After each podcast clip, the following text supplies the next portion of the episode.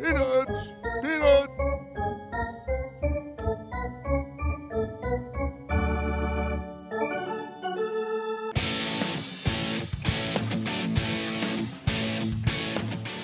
And now, Monumental Sports and Entertainment along with Pressbox presents Stan the Fans Bat Around. For the next two hours, listen in as Stan and Craig Heist bat around all manner of topics pertaining to the great game of baseball with their great group of guest contributors. Feel free to tweet your questions to Stan at Stan the Fan. Now sit back and enjoy the bat around. Guys, take it away. And happy to be here on this Saturday, November the 3rd. Stan the Fan, along with my friend Craig Heist and our also our lovely and talented producer, Brittany Everett, here in the uh, friendly confines of the Pressbox Studios. We welcome you in, whether you're listening on uh, PressBoxOnline.com slash radio or whether you're watching on Facebook Live. And if you're doing that, Yeah. please share it. Yep. That's And also like it. Like it. That's right. Uh, you know something? Share is good enough. We don't want to push our. That's right. That's it. Just share it, and that'll that'll help us. But if you do like the show, please do that. Click on like and share. It helps us. Helps us build the program. Got an interesting show today, Craig. Uh, Orioles uh, uh, or MASN color analyst Mike Bordick joins us at ten twenty. Um, there was news at the you know at, as the season ended and it became official that Buck Showalter would not return. Mike Bordick's name immediately surfaced as a potential replacement, uh, but I think people may have been putting the cart before the horse a little bit. We got to see who gets the big big jobs there uh, and who's going to be making that decision. Right. And uh, again, uh, I would behoove it would behoove the Orioles to try to get this going and get you know a little proactive in this. Not that they haven't been, because this has really been close to the vest. There's not a lot of information coming out on it, uh, but the hierarchy should be. Uh, president of baseball operations, who will then hire the GM, who in turn will hire the manager. And uh, the winter meetings, Stan, are about a month from now. You know, Just over a month, just a little yeah. over a month. So uh, something's got to happen. It should happen in fairly short order, you would think. Yeah, uh, I just want to remind people that when Dan Duquette took over, and you remember it was a little bit of a prolonged search to find Andy MacPhail's successor. Um, I remember Tony LaCava, the Toronto Blue Jays assistant GM or whatever his position, director scouting, whatever his position was.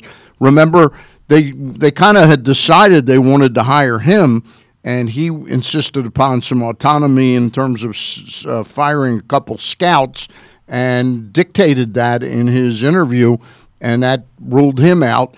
Dan Duquette did not take over in 2011 until November 11th or 12th. So I'm just giving you that. Uh, that's not an optimum time. You'd like to think that uh, they would have been ready to go right, jump out of the uh, out of the World Series. But however long it takes, the, the most important thing is they get it right. And we had uh, over the last day, we had Bryce Harper, a qualifying offer from the Nationals. Not a surprise. Not a surprise, seventeen point nine million dollars. So Bryce has, as all of them do, who get qualifying offers. They've got ten days to either accept or decline that, and in that ten days, they check out the market, see what their market availability is, or actually what their market uh, value is, and uh, see if they reach other deals or they can. But uh, Bryce certainly expected to turn this down and then uh, head out in free agency to see what's going on. No question about it. Uh, after Mike Bordick, we'll have on former Orioles pitching coach, but he's also been the major league pitching coach for a couple other organizations, the Oakland A's, New York Mets, and the Milwaukee Brewers. That's Rick Peterson. He joins us. He was most recently uh, the Orioles' roving uh, minor league pitching instructor uh, up until about the beginning of the 17 season.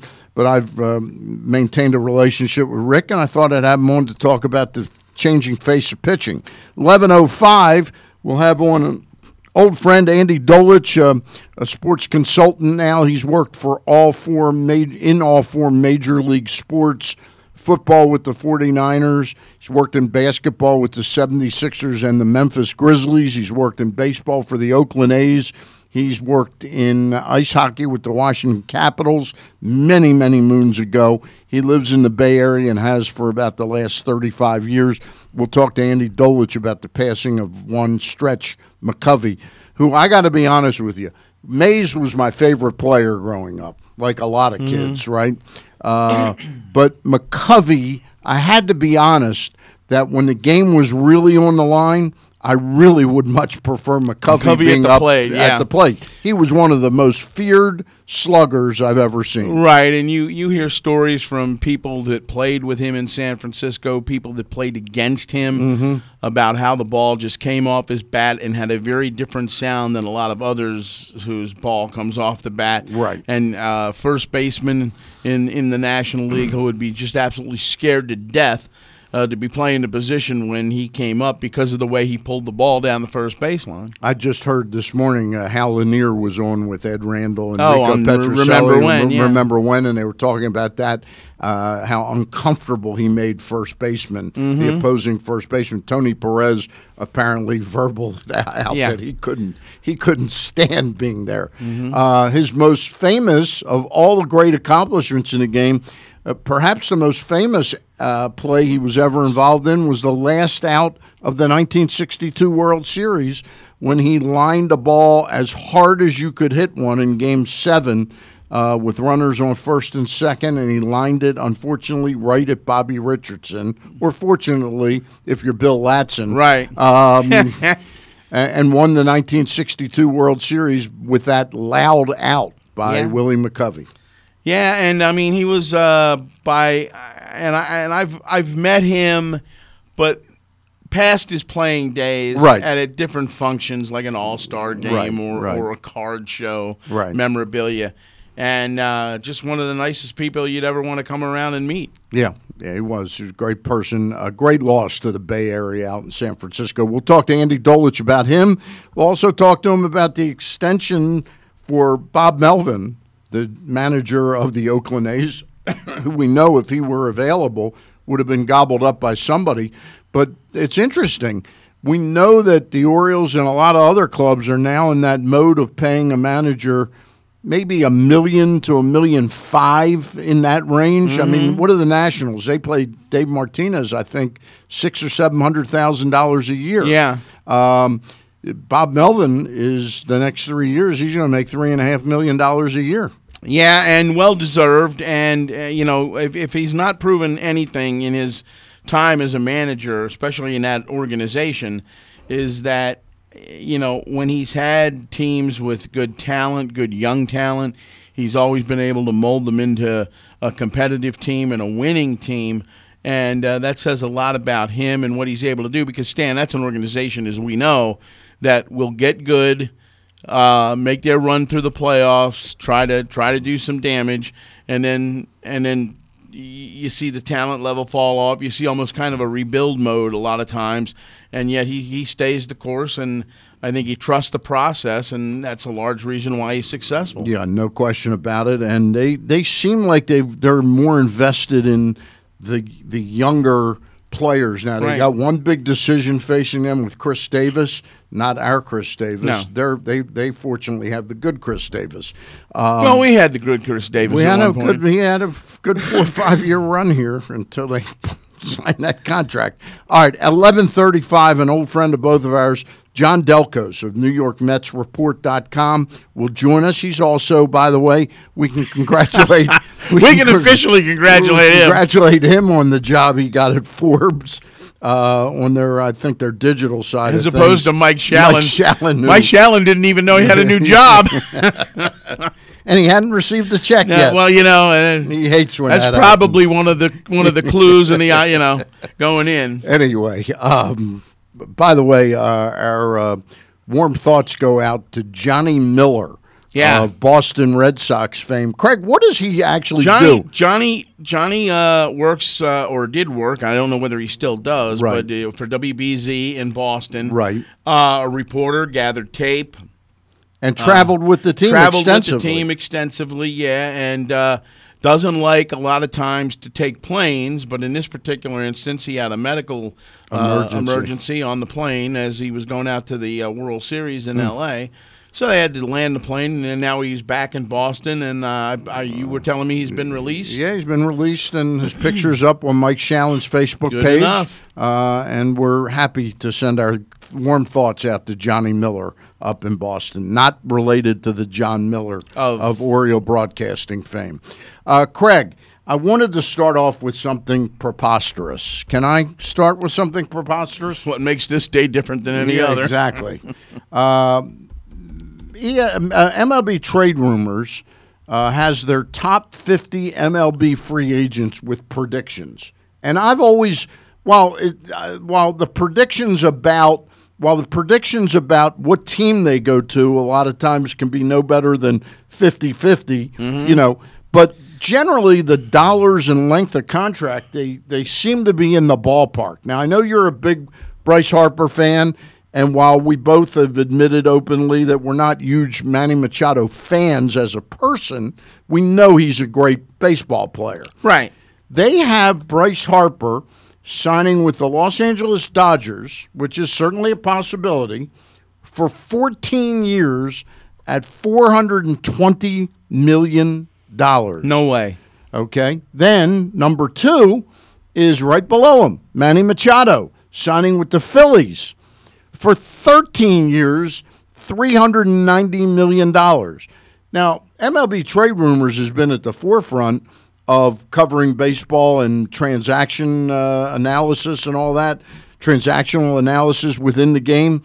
What are they missing that they think that combined the two of those guys are getting 27 years of contract? I, I think I- like don't- it's I don't almost know. like it's, It's- almost like they didn't watch last off season. Well, not just last offseason, but uh, you know the one before that as well. I mean, think about the amount of sluggers who uh, were thinking that they were going to get big time deals, Right. and they go are almost into spring training, and all these guys are sitting there without a deal in place. Uh, uh, you, you think about Jose Bautista, and, and I'm sure there are others out there who uh, were even more prominent than, than Bautista.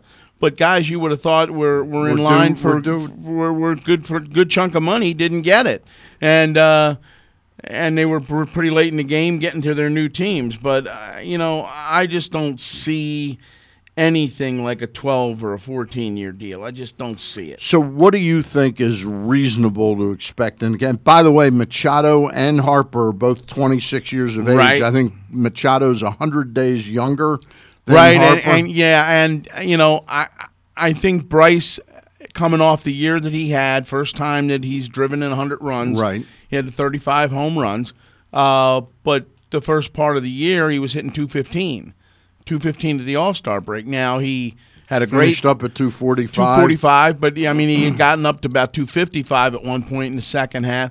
So that's a hell of a jump in batting average in that short a period of time. Yeah, that means you hit nearly 300 for a good length Right. of time. Right, and uh, you know, so from that standpoint, I I think Bryce will get his money. I think Manny will get his money. I don't know how much But of length of term of contract. Terms of Harper, contract. eight, eight or nine. eight or nine, probably somewhere in there. And Eight. Machado, I think Machado might have shaved one or two years off of his contract with the with, the the, antics, interview, yeah. the interview with Ken Rosenthal, the, the lack of hustle. May have you lo- you never know. I mean, the bottom line to it is, you know, if you're a GM, you have to make the determination: is the is the risk worth the reward?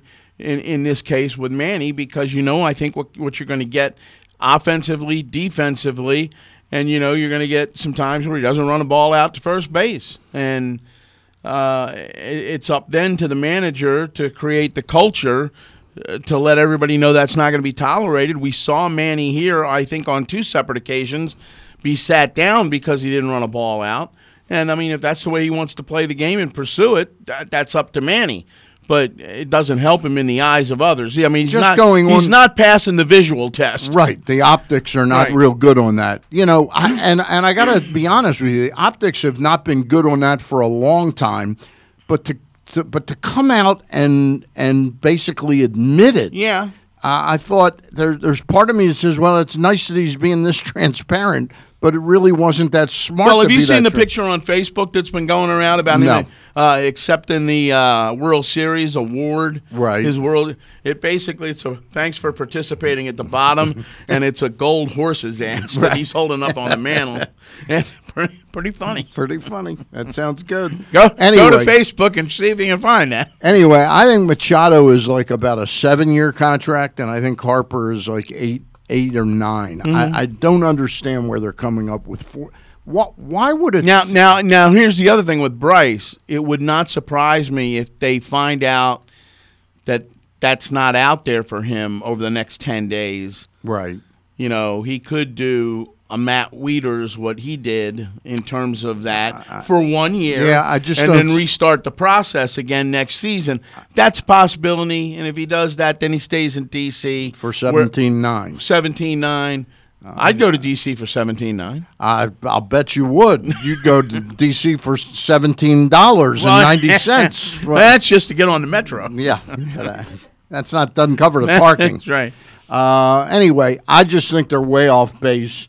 Uh, it drops from there. We, we won't go through the top 50. It's got Patrick Corbin going to the Yankees, six years, 129 million. Dallas Keuchel Mm-hmm. going to the Nationals for four years at 82 million dollars. That does seem like a possible fit. Well, and, and while you're running that down, yesterday we had Clayton Kershaw sign with the Dodgers, He and that was a three-year, ninety-three million dollar contract. Yeah. So basically, they lowered the average and added a year onto that. Right. I've, I got to be honest. I was a little surprised. I thought they were gonna. I thought that he would play a little harder ball and try and get two more years out of them. But he's. I've never sensed that he was really that openly greedy. I think he just Mm-hmm. No, I- felt like he wanted to play the little bit of leverage he had. I would agree with that. And the other part about it is too, he's got a lot of people out there who doubt him now going forward a little bit and whether or not he can Yeah. remain being the dominant pitcher that he has been for them. And one of the great quotes that I heard coming in here today was that he said, uh, I'm, I'm more interested right now in proving some people wrong. Right. And, uh, you know, if, if that's one of the things that's a motivating factor, then I don't doubt. I, I don't count doubt. I mean, uh, Count Clay- Clayton Kershaw out of anything. Yeah. because he's that big a competitor. Well, I'd love. Listen, I love the guy. I'd love to see him win a World Series Yeah. and pitch well in the World Series. Um, he's had a couple opportunities to do that now, and he hasn't done that well. I his past postseason indiscretions, I thought, were a lot more about less him failing than the Dodgers stressing him out. Remember how many times they pitched him on three days rest, and how he's closed some some of those Yeah, postseason yeah. games out. The one Did it against against, the the, Nationals, Nationals. right. Did it this year, I think, against the Brewers as well. All right. So Well, before we call Mike Bordick, let me just go over a couple more of these players. Craig Kimbrel, four years to the Cardinals at seventy million dollars. I don't see that happening. that's a uh, lot. That's a lot to pay for a chicken wing. And here's one that I don't see happening either. I know the Nats need a catcher. Yeah. Yas- They have number six, Yasmani Grandal, going to the Nationals for four years, sixty-four million dollars. Before they do that, I think they'd bring Matt Wieters back another I would year. agree with you. They've got Nate Eovaldi, Nathan Eovaldi, going back to the Red Sox at four years, $60 million. A.J. Pollock going to the Giants, four years, $60 million. Number nine is Jay Happ. Angels for three years, 48 million. And here's one of the more interesting ones to me. They've got Michael Brantley leaving the Indians, uh, changing tribes and going to the Atlanta Braves for three years, 45 million bucks. Yeah, it's it's it's going to be interesting to see when it all shakes down and how it port- how it plays itself out over the winter. But I just, to your point originally, I just don't see Manny Machado and Bryce Harper signing twelve and fourteen year deals. Yeah. Uh, crazy, crazy. not for that amount of money. All right. Mike Bordick due to join us in just a minute. We'll look forward to talking to Mike. Uh, I'm sure he's not up to snuff on any more than we are. Um, but he's going to join us right now. And there is the former shortstop of the Oakland Athletics and New York Mets, and of course the Baltimore Orioles. Uh, number 14, Mike Bordick. He joins us, Stan the Fan and Craig Heist. How are you, Mr. Bordick? I'm great. How you guys doing today? Good. We're doing good. We're doing good. And actually, it was the Oakland A's, the Orioles, the Mets, and then yes, the Orioles yes, again. I know. I knew okay, that. In that knew order. that. I knew Right. that. I knew that. And then and then the Blue Jays at the end. That's right. God, You're right. I did not remember that one. Yeah. I did not remember that one. All right. Mike, how has your off season gone so far the past four and four plus weeks? It's been going very well. Yeah, really well. I've been able to uh, catch up with my family a little bit, and I know you guys know with um, baseball season, um, you got to kind of reintroduce yourself because it's such a grind through the course of the uh, long year. So, being able to catch up on some of my kids' sports, uh, got to watch my freshman at Friends win uh, the JV soccer championship. Congratulations on that. Yeah. Yeah, so that was a lot of fun, and the uh, even the friends uh, varsity teams in the championship tomorrow. So, a Hey, lot of good stuff going on.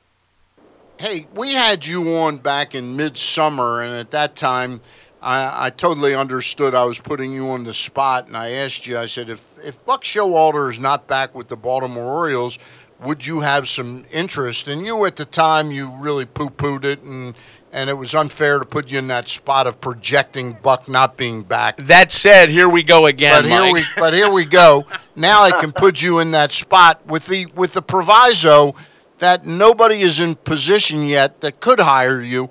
But it was interesting as soon as it did go down that Buck wasn't going to return.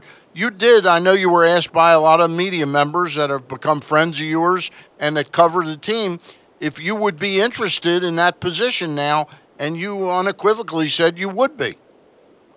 Yeah, absolutely. I, I think um, there's something to be said with familiarity, obviously with the organization, um, and I know that the Orioles are trying to do, you know, basically this whole rebuild and structure it around new faces and things like that. But there has to be some sort of commonplace and, and knowledge of the system. I know that Brian Graham is still uh, in place, and he he's been around as long as anybody, and really has a good feel for every aspect, I think, of the organization. So, you know, him being there obviously keeps the uh, organization heading in the right direction. And and I've experienced a lot of good times and, of course, bad times on uh, both sides of the ball with the Orioles. So, in that kind of experience, um, I I think that can be beneficial. Mike, we are a couple of weeks into now. Well, uh, one week now since the World Series ended, uh, and and a lot of things are going to start to take shape here. But from the Orioles organizational standpoint, how long can they wait, knowing that the winter meetings are a little bit less, or actually a little bit more than a month away? How much longer can they wait before they get some structure in place here with, uh, uh, uh, you know, director of baseball operations who hires the GM, who hires the manager? Yeah, you know, unfortunately, I think it's it's past due. you know, I Yeah. just- I, I just feel like wow, this should have been done a, a while ago. But I think there may have been things that have happened in this process um, that that kind of you get hung up on. You know, I don't know if there was intent in in letting both Dan and Buck go initially. I mean, who, nobody really knows a lot about what's going on. So really, everything that we say is kind of speculation. So for even us to even speculate that it should have been done a while ago, you know, I, I think everybody agrees in that, and I would even say that ownership agrees in that regard. You know that they Yeah. would have been better off done six months ago, but but it just doesn't work that way sometimes. And obviously, uh, you know, when you bring it to the end, then you got to wait for the championship series to be over, and then you know, and then you start to get things going. So, you know, hopefully when things do fall in place, they they really start going because, I, you know, it's disappointing that things aren't in place today, but when they start moving, I think everybody's going to start feeling that. All right, let's go, Yep. and and just feel that sense of building and and growing, and that's the exciting part about you know the rebuild, just the process. And once it starts getting underway, you can feel the wheels turning, and, and you just feel better about the the team and, and organization. And obviously, that's what everybody's hoping for. Hey, Mike, um, and th- this is not meant as a criticism to Dan Duquette or Buck Showalter, and I've written a piece on our website a couple weeks back that in the end I thought what did both of them in, because I think they're both very talented people, is their their sort of internal sniping and resistance to what the other was doing. You you've been around some winning teams and you've been around some losing teams. If you could compare the old days of Tony La Russa and say Sandy Alderson, who was running things in Oakland, I think when you were there, and maybe Pat Gillick and Davey Johnson, and compare that to Buck and and Dan, uh, the importance of not necessarily being hundred percent in agreement at all times, but at least not being so resistant to what the other guy is proposing. Yeah, well, um, I, I think uh, they're all different. Yep. very different for sure.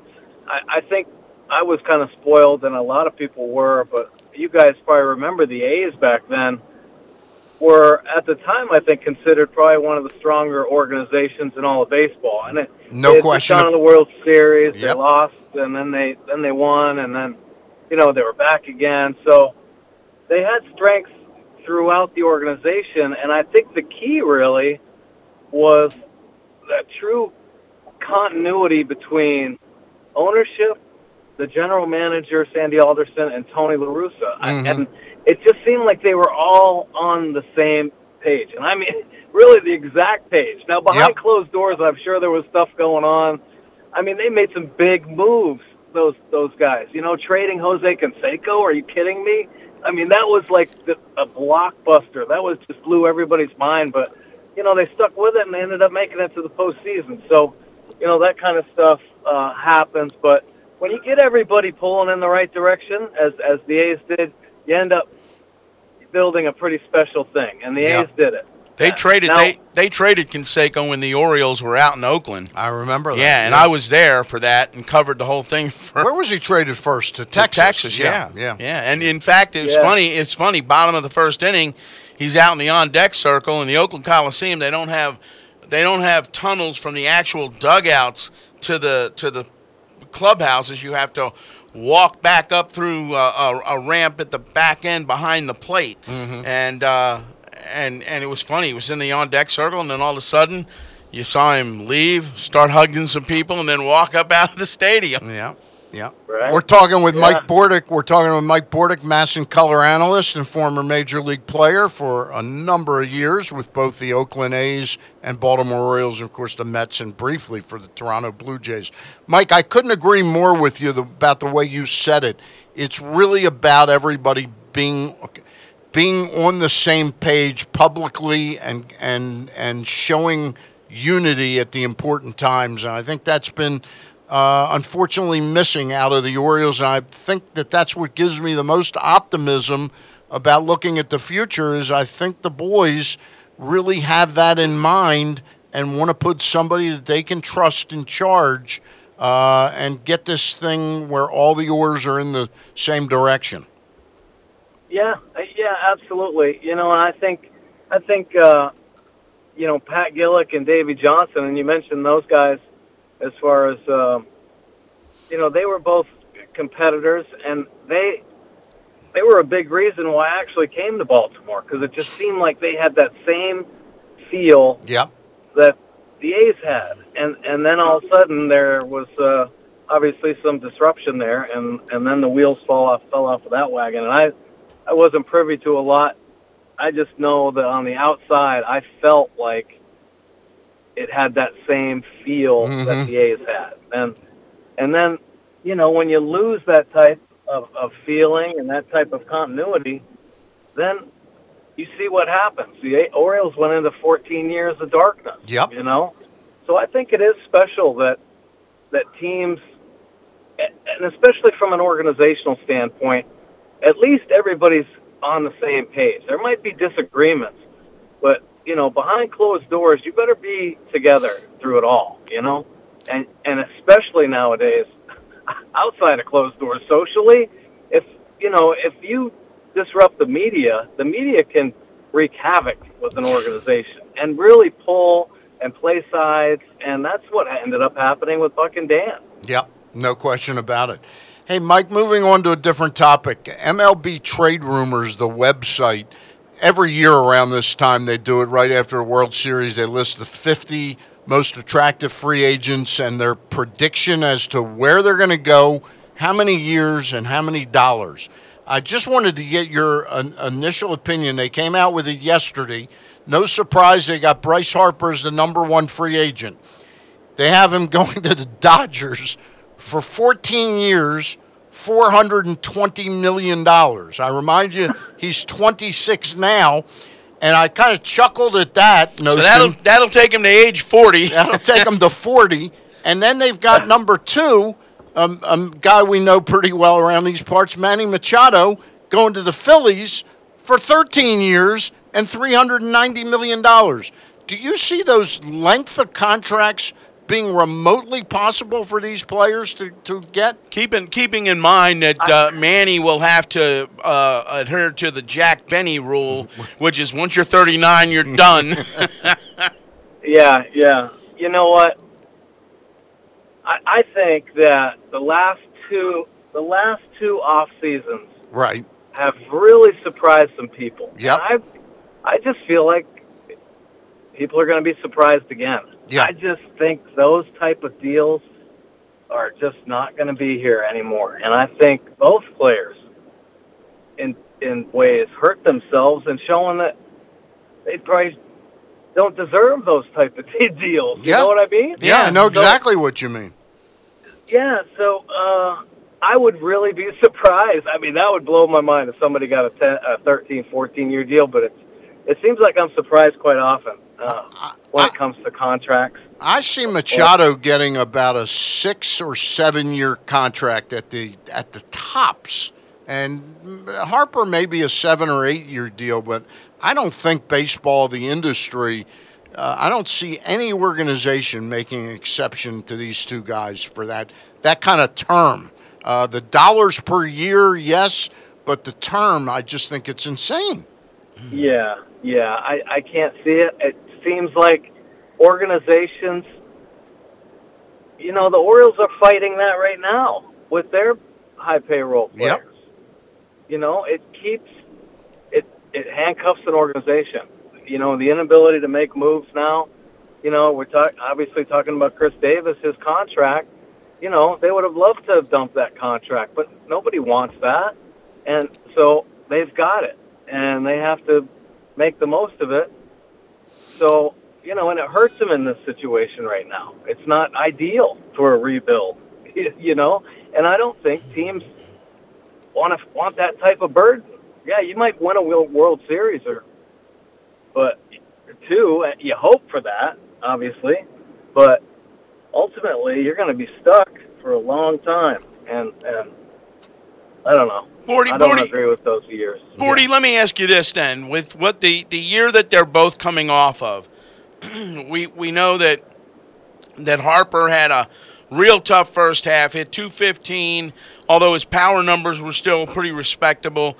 In the in the second half of the season, he wins the home run derby at, at Nats Park during the All Star game. And then, and then he takes off. He winds up hitting about 350 a good portion of the second half. Winds up at 245. First time in his career he's had 100 RBI. We know what kind of numbers Manny put up for the year. Uh, I think they're pretty similar to Manny type numbers that we expect. But uh, you know, Manny's shenanigans in the postseason and his uh, interview with Ken Rosenthal saying, you know, well, I, you know, sometimes I don't hustle. That's just me. I mean, how much of that is a turnoff to guys? And I think we lost him. I think we lost Mike Bordick. All right. All right. Uh, I can answer. I can answer that question real quickly. All right, go ahead, Bordy. Hey, hey, Craig, how are you? It's great to talk to you. But you would think you Yeah. would think that some GMs look at that what what happened with with Manny during the postseason, and then some of the words that came out of his mouth. Uh, you, you know, there's, it's there's it's very hard to justify to your fans. Right. That- I mean, uh, we know that there's not a fan base in America that wouldn't be excited to add Manny Machado, but there, there's definitely a part of you that that wonders how this will play. Well, I don't out care. on the market. I don't really care what you have to say. I'd rather hear it from Mike. I don't. I don't care what I have to say either. Mike, we got you back. Hey guys, I'm sorry. That's okay. We're gonna. I'm sure you have heard the the buzzer going off, and I'm trying. I have to go pick up my son, and so uh, All right, we're gonna make this quick. Let, Craig has one though. more I, ju- question. I and we'll just, let you I just ask, you know, we know what kind of season Bryce had. Bad first half, good second half. Uh, Manny with uh, his numbers this past year, but then some of the things that he was uh, quoted as saying in the postseason about hustle. How much of that do you think factors into anything? well, I I think that's personally, I think it should factor into everything. Yeah. You know, I mean, if you could do it and then hoist the trophy at the end of the year, all right, you got me. But neither one of them have hoisted the trophy, right? Yep. and and I think uh, there have been a favorable situation, especially for Bryce. Listen, I'm a Bryce Harper fan, but that team was just loaded for five years, hmm and you know if you're going to be the best player, you better you better win something. You know, Yeah. I don't know. Yeah, you better. I better. mean, that's yeah. just my own personal opinion, and, I And- and it's know, a good and I point. think Manny brings a lot to the table as well. But I think, you know, what he did in the postseason is is unacceptable, and I, I just don't think you should be rewarded for that stuff. And hopefully, I know a lot of teams. There isn't going to be any kind of collusion there. I just think a lot of teams already got turned off Yeah. with that. I would agree. I would agree. Hey, we're going to let you go. I promised you 15, 16 minutes, and we got you out in time. Have a great rest of your weekend, and we'll talk to you as events warrant, Mike. All right, sounds good. Thanks, Thank you very much for coming on. All right, there you, You go, it. Mike Bordick. Uh, we're going to take a time out now, and then we'll come back and set the stage for uh, the next segment on the show, where we hope to be joined by Mr. Rick Peterson, pitching coach extraordinaire. Uh, Press Boxes Project Game Day is back at halftime and postgame for every Baltimore football game. You can react live with us on Press Boxes Facebook page. Glenn Clark hosts all half, at halftime of every game, and he's joined by the NFL chick Sarita Hubbard postgame. Project Game Day is brought to you by Glory Days Grill. Catch all the action at your neighborhood Glory Days Grill, where they have tons of TVs to catch every moment of every game. Glory Days Grill, great food. Good Sports, Pressbox Project Game Day, Facebook.com slash Pressbox Sports. Hi, Steve. Let's tell the folks a little bit about the Costas Inn. Well, uh, they braved the storm last night that rolled through the Dundalk area. yeah, and our thoughts and prayers go out to anybody affected at the uh, big Amazon uh, terminal there. Yeah, they, they lost the roof off the building, A and couple uh, people were killed. couple- terrible. Yeah, it's but, terrible situation. But the. Costas Inn is okay. Uh, as far as I know, right. uh, I didn't get a chance to get up there last night because of Oregon the Wizards game. I hate eight o'clock NBA starts. Right. Uh, so that uh, did two things that uh, prevented me from going to eat. Number one, And you hate that. and number two, it prevented Nick Triantopoulos and I from singing last night. Born to be wild. No, no, no, no. Born to Born to Run. Born to run. Bruce. Springsteen. Born to run. Yeah. Yes, born to run. Ugh. And uh, but you look, Costas Inn, great food, forty one hundred. I got one word right. Born. Born right. Yeah. Forty one hundred North Point Boulevard. Great, Uh, great crabs and specials. Monday night is what? Crab cake night. Tuesday night is rib night. Wednesday's steak night. Wednesday is steak night. Thursday's lobster is night. lobster night, and uh, it's no better place to go around the Baltimore area if you love seafood and you love great food. It's the Costas Inn. 4100 North Point Boulevard. Check it out. So I'm what you'd call a regular at Chick fil A. I go a lot. And if you are too, then join the club, the Chick fil A One Club. When you get food, you get points. And when you get points, you earn free stuff, like more food. Breakfast, for example. Yep, breakfast. There's an egg white grill on a multi grain muffin with cheese that's not only delicious and healthy, but it now earns you points. Buy anything, get points. Order through your Chick fil A app, get points. You're going to Chick fil A anyway. Why not get free stuff for your efforts? Join Chick fil A One online or through your app. And while I've got your attention, please remember Chick fil A catering. It's a real live crowd pleaser. In fact, order twice as much as you think you'll need. Trust me. Go see Steve at Chick fil A Nottingham Square, 5198 Campbell Boulevard. Tell him I sent you. If you need help downloading your app, don't ask Steve, but he'll know someone who can help. Chick fil A One, get food, earn more free food. Respect. It's more than a word. In the U.S. Army, it is one of our core values, earned through selfless service to our nation and making a difference, both at home and abroad. On the Army team, respect is earned daily. And now, in addition to earning respect, you may earn up to $40,000 in bonuses if you qualify. To learn more, visit goarmy.com slash bonus or call 1-800-USA-ARMY. Paid for by the U.S. Army. Pressbox's Project Game Day is back at halftime and postgame for every Baltimore football game. You can react live with us on Press Pressbox's Facebook page. Glenn Clark hosts at halftime, and he's joined by the NFL chick Sarita Hubbard postgame. Project Game Day is brought to you by Glory Days Grill. Catch all of the action at your neighborhood Glory Days Grill, where they have tons of TVs to catch every moment of every game. Glory Days Grill. Great food, good sports. Pressbox's Project Game Day. Facebook.com slash Pressbox Sports. Score big at the Green Turtle with our legendary crab dip, juicy burgers, or any of our delicious boardwalk iced teas and lemonades. Bring the whole team and celebrate your latest win in our rent free party room. Need to raise money for your sports league or team? Our Funds for Friends program has raised over $1 million for local sports organizations. Everyone is a winner at the Turtle. Visit thegreenturtle.com to find your local turtle. The latest edition of Press Box is available now. On the cover, Steve Ginsburg takes a look at Baltimore basketball legend Juan Dixon, now in his second year of trying to resurrect the basketball program at Coppin State. Plus, we celebrate the 35th anniversary of the 1983 Orioles, honoring the unlikely heroes that helped bring Baltimore its last World Series title. Press Box is available for free at over 500 area locations, including 60 Royal Farm stores. You can also find the entire edition as well as the best daily coverage of the Ravens, Orioles, and Terps at PressBoxOnline.com. This is former Terp AJ Francis, just here to let you know that I am a huge wrestling fan. I know you are too. And there's a lot of stupid idiots out there that ruin the wrestling podcast experience for everyone else. Hey, Aaron And Oster I from the just can't- Baltimore Sun and Rolling Stone. I don't understand why people would ever cheer for Roman Reigns. He's awful. I'm sick of it. Boo! Boo! Roman Reigns. Never wrestled for Ring of Honor, never wrestled for PWG, never wrestled in Japan. He is no Kenny Omega. Too sweet me, bro. I hate both of you, and this is why I keep stupid idiots like you on my list. This is your boy Y2AJ here to save you. Find Jobbing Out, the podcast tab at PressBoxOnline.com on SoundCloud or iTunes. And we are back on the bat around. Stan the Fan and Craig Heist joining us in just a couple minutes, two or three minutes, is uh, former uh, Orioles minor league roving instructor, pitching instructor Rick Peterson, who also was the big league pitching coach for the Oakland A's, the uh, Milwaukee Brewers, and the New York Mets three times. and has a real good uh, handle on what's going on in the ever changing evolution of uh, the way pitching is evaluated and uh, what it takes to get to the big league level and things of that nature and what you got to do. So, from that standpoint, uh, he's always interesting to talk to. Yes, he is. Um, Rick Peterson also co-authored a book called, I think it's called. I want to double check. It's been a while since we've had him on.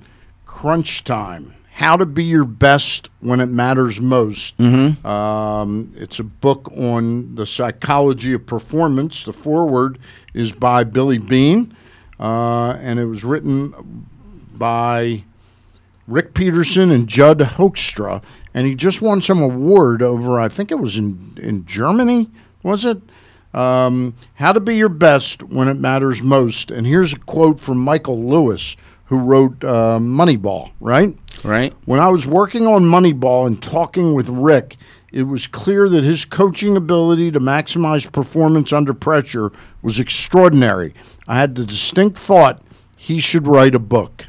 Well, he has, And he did. I, mean, I wonder if Mike, I wonder if Michael paid for his book. Well, but the title of that book is is tells you everything you need to know about, you know, everything he puts into watching pitchers and developing pitchers and the mindset you have to have. and the mindset being the key right, word there. yeah. Exactly. Yeah. the mindset you have to have to succeed, to, not just to get to this level, but to succeed at this level. Yeah, yeah. And uh, any any young pitcher who who has aspirations of pitching in the major leagues uh, would do themselves pretty well to talk to Rick Peterson. No question about it. No question about it.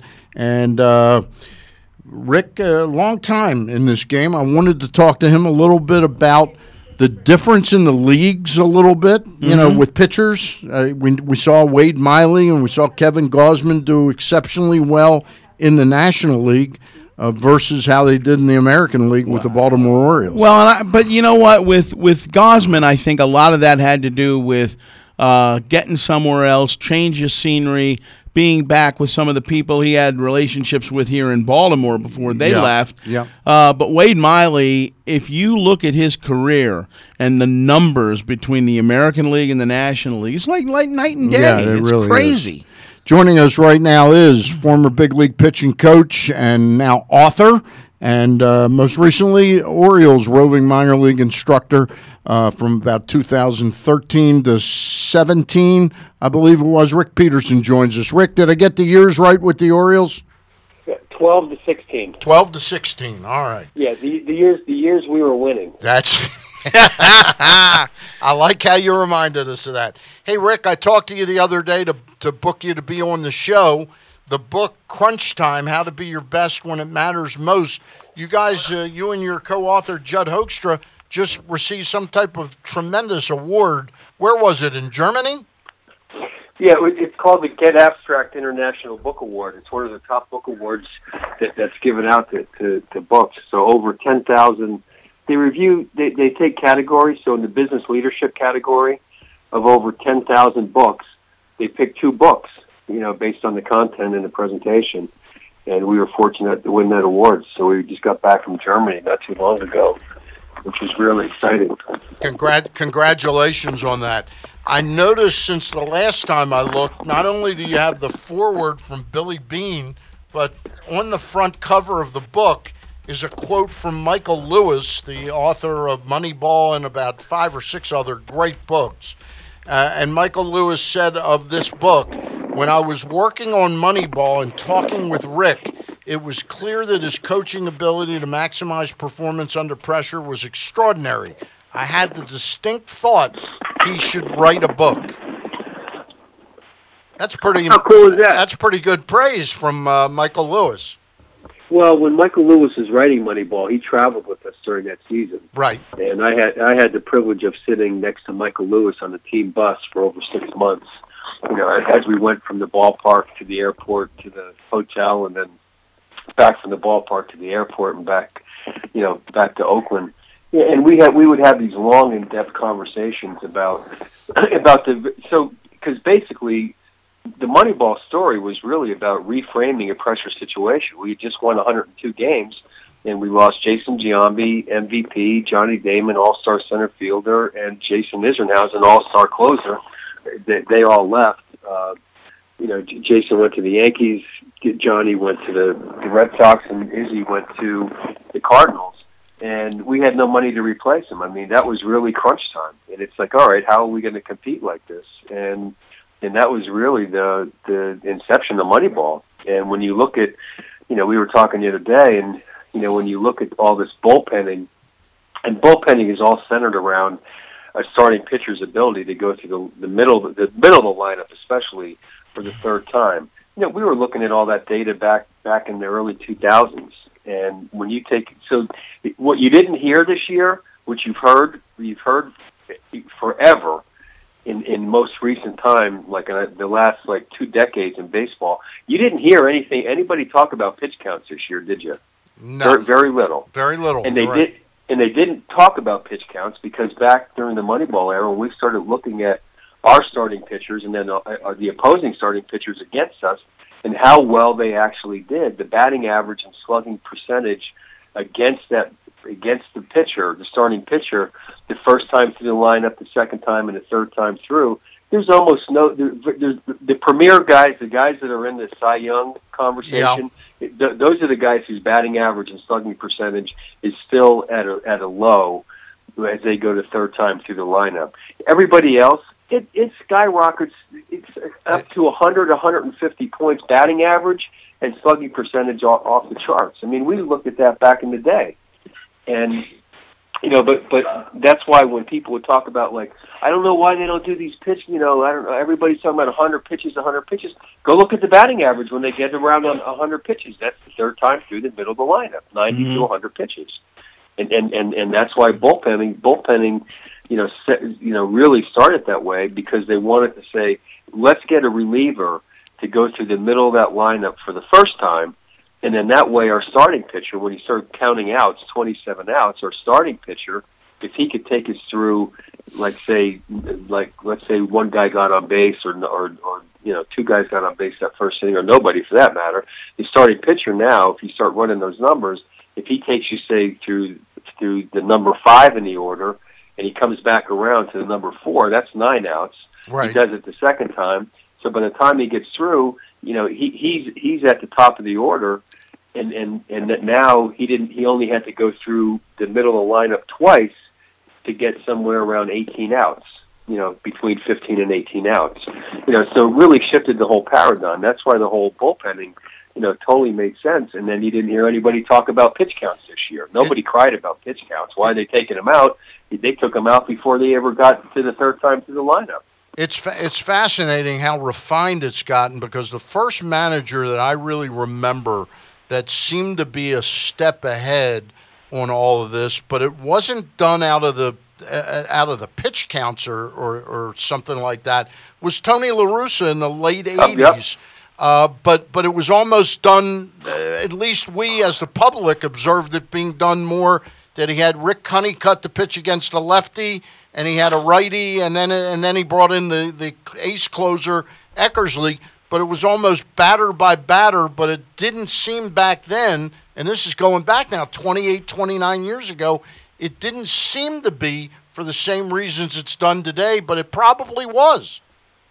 You're absolutely right, and, and Tony, you know, Tony Tony left Oakland um, to go to the Cardinals, right? And that's when Art Howe came in, and then I came in with Art Howe, you know, sh- short shortly after that. But Tony, and, and in fact, you know, indirectly, one of my major mentors was was Dave Duncan because Dave Dave had, you know, there was a whole cabinet full of blank charts that he used that he so it was just like I looked at the blank chart saying, okay, I I can fill in a chart. Now I know what he I, you know, that was the criteria that he looked at, you know, as he was as he was, you know, taking his pitchers through, you know, teaching them how to flip the lineup over for the third time. Mm-hmm. And and and and the real signature of Dave Duncan was take take you know, take your your your your starting pitchers. I mean, I remember talking to Joel Piñeiro because jo- Joel was in Seattle right at the beginning of his career. Jo- Joel was a four-seam fastball, a big overhand curveball,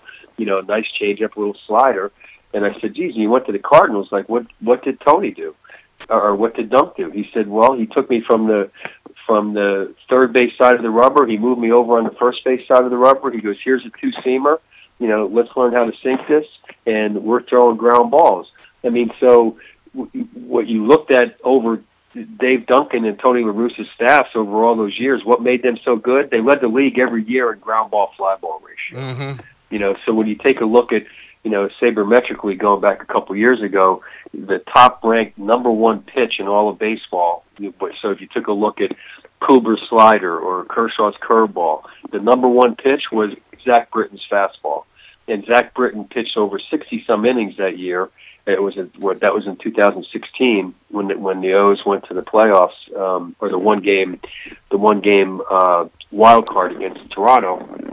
Zach Britton that year was 60 some innings pitched had 15. Think about that. 15.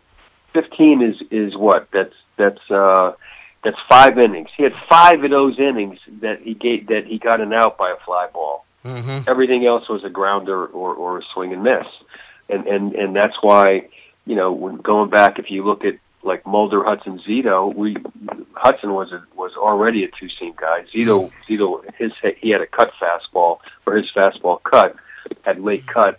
You know, so he wasn't a two seam guy. Mark Mulder, he could throw a four seamer and, and tail and ride it like a typical left hander at 93, 95, but he could also sink it at 91, 93. And I remember having long discussions with Billy Beane saying, okay, which direction you know, we we need to decide what direction are we going to go in with Mark Mulder. Are we going to make him like a CC Sabathia, or are we going to make him like a power Kenny Rogers? And so we went in that direction, and let's let's go power Kenny Rogers and Mark Mulder. He he, he I think I think for two or three years in a row, he, he led the league in complete games. Yeah. You know, because of the fact that, you know, he and and of those complete games, uh, I want to say like eight or nine of them were under 100 pitches. You know, because he was just he, he and Hudson were in the top three to five every year of ground ball fly ball ratio. Let me ask you this: with the Tampa Bay Rays this year, we saw Kevin Cash win 91 games, and they did it a lot and mostly through the year uh, by having a bullpen game, if you will. Now, early in the year, a lot of that was predicated on the fact that there were so many injuries to that starting rotation that that's what they decided to do. And it kind of caught on in some places, but how much of that do you think could that become more of the norm as we go forward? It'll become the norm when you don't have dominant starting pitching. Right. Okay. They, they they they did it out of necessity. They didn't have a choice. Yeah. and they were trying they were trying to figure out a way.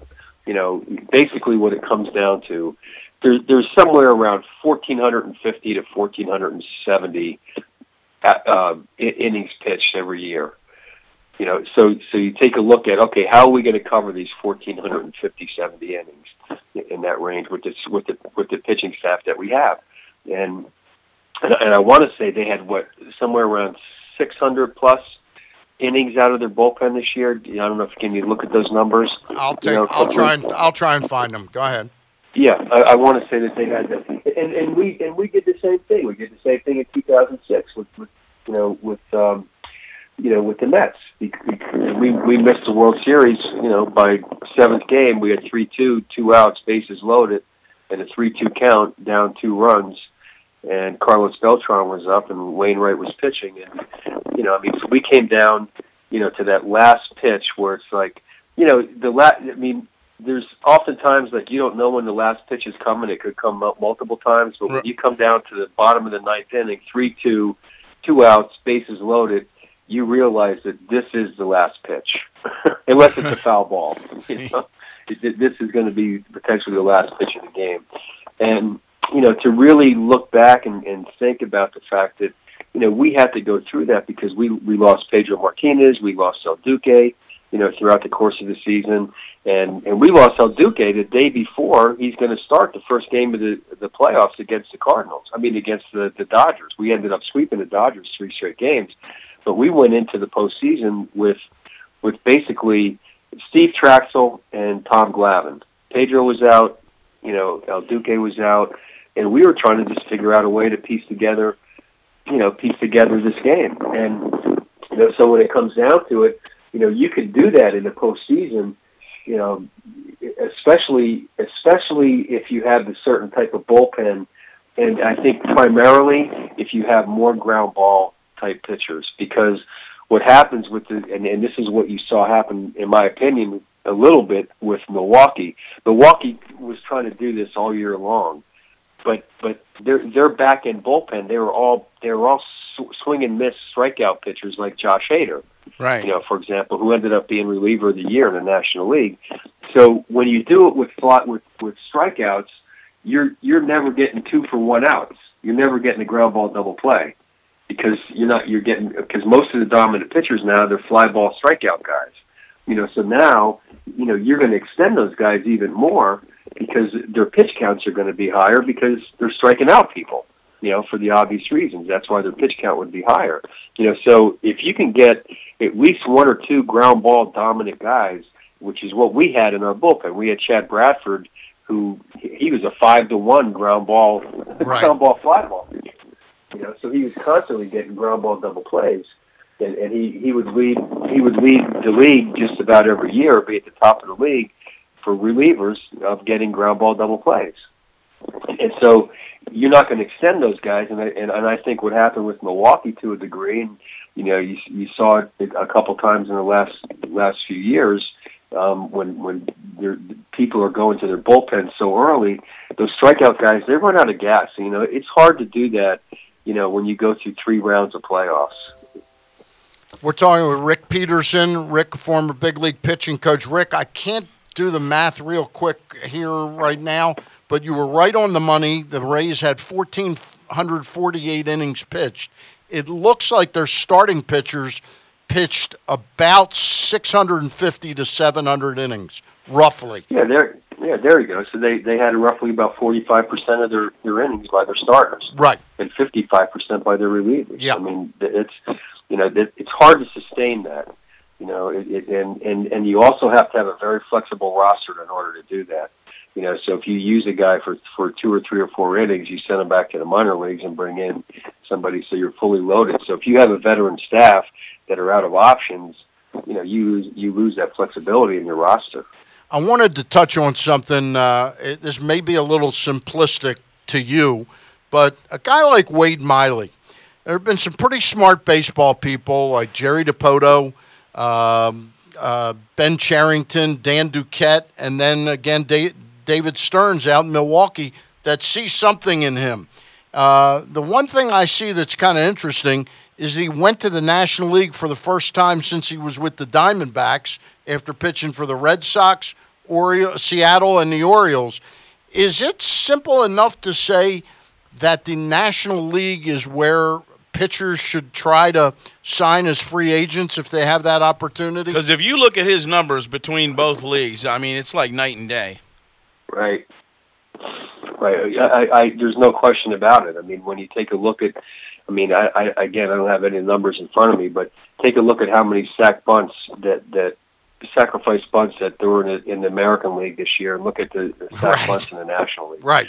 You know, it's just it's just off the charts. I mean, so you know the lineups are constructed so so, so differently, and and Wade Miley that that style of pitching, you know, it really matches up against you know more of a National League type team. I mean, that's why, you know, when we were with the Mets, you know, our primary targets were starting pitchers if we could get them, starting pitchers that were in that were in the American League, and primarily if you could get somebody that was in the American League East, because coming from the American League East into the National League, you know, it, it, it's it's night and day different, and and especially if you can, you know, make sure in your interleague play, you know, that you that you, you have those guys pitch at home if you're a National League team, you know, because it just matches up. And, and there's no question about it. Wade Miley's one of those guys. He's a, he's an outlier. You know, when when you look at that, for sure. We're talking with Rick Peterson. Rick, I want to, we've got you about three or four more minutes. I just wanted to touch on, again, the book, Crunch Time How to Be Your Best When It Matters Most.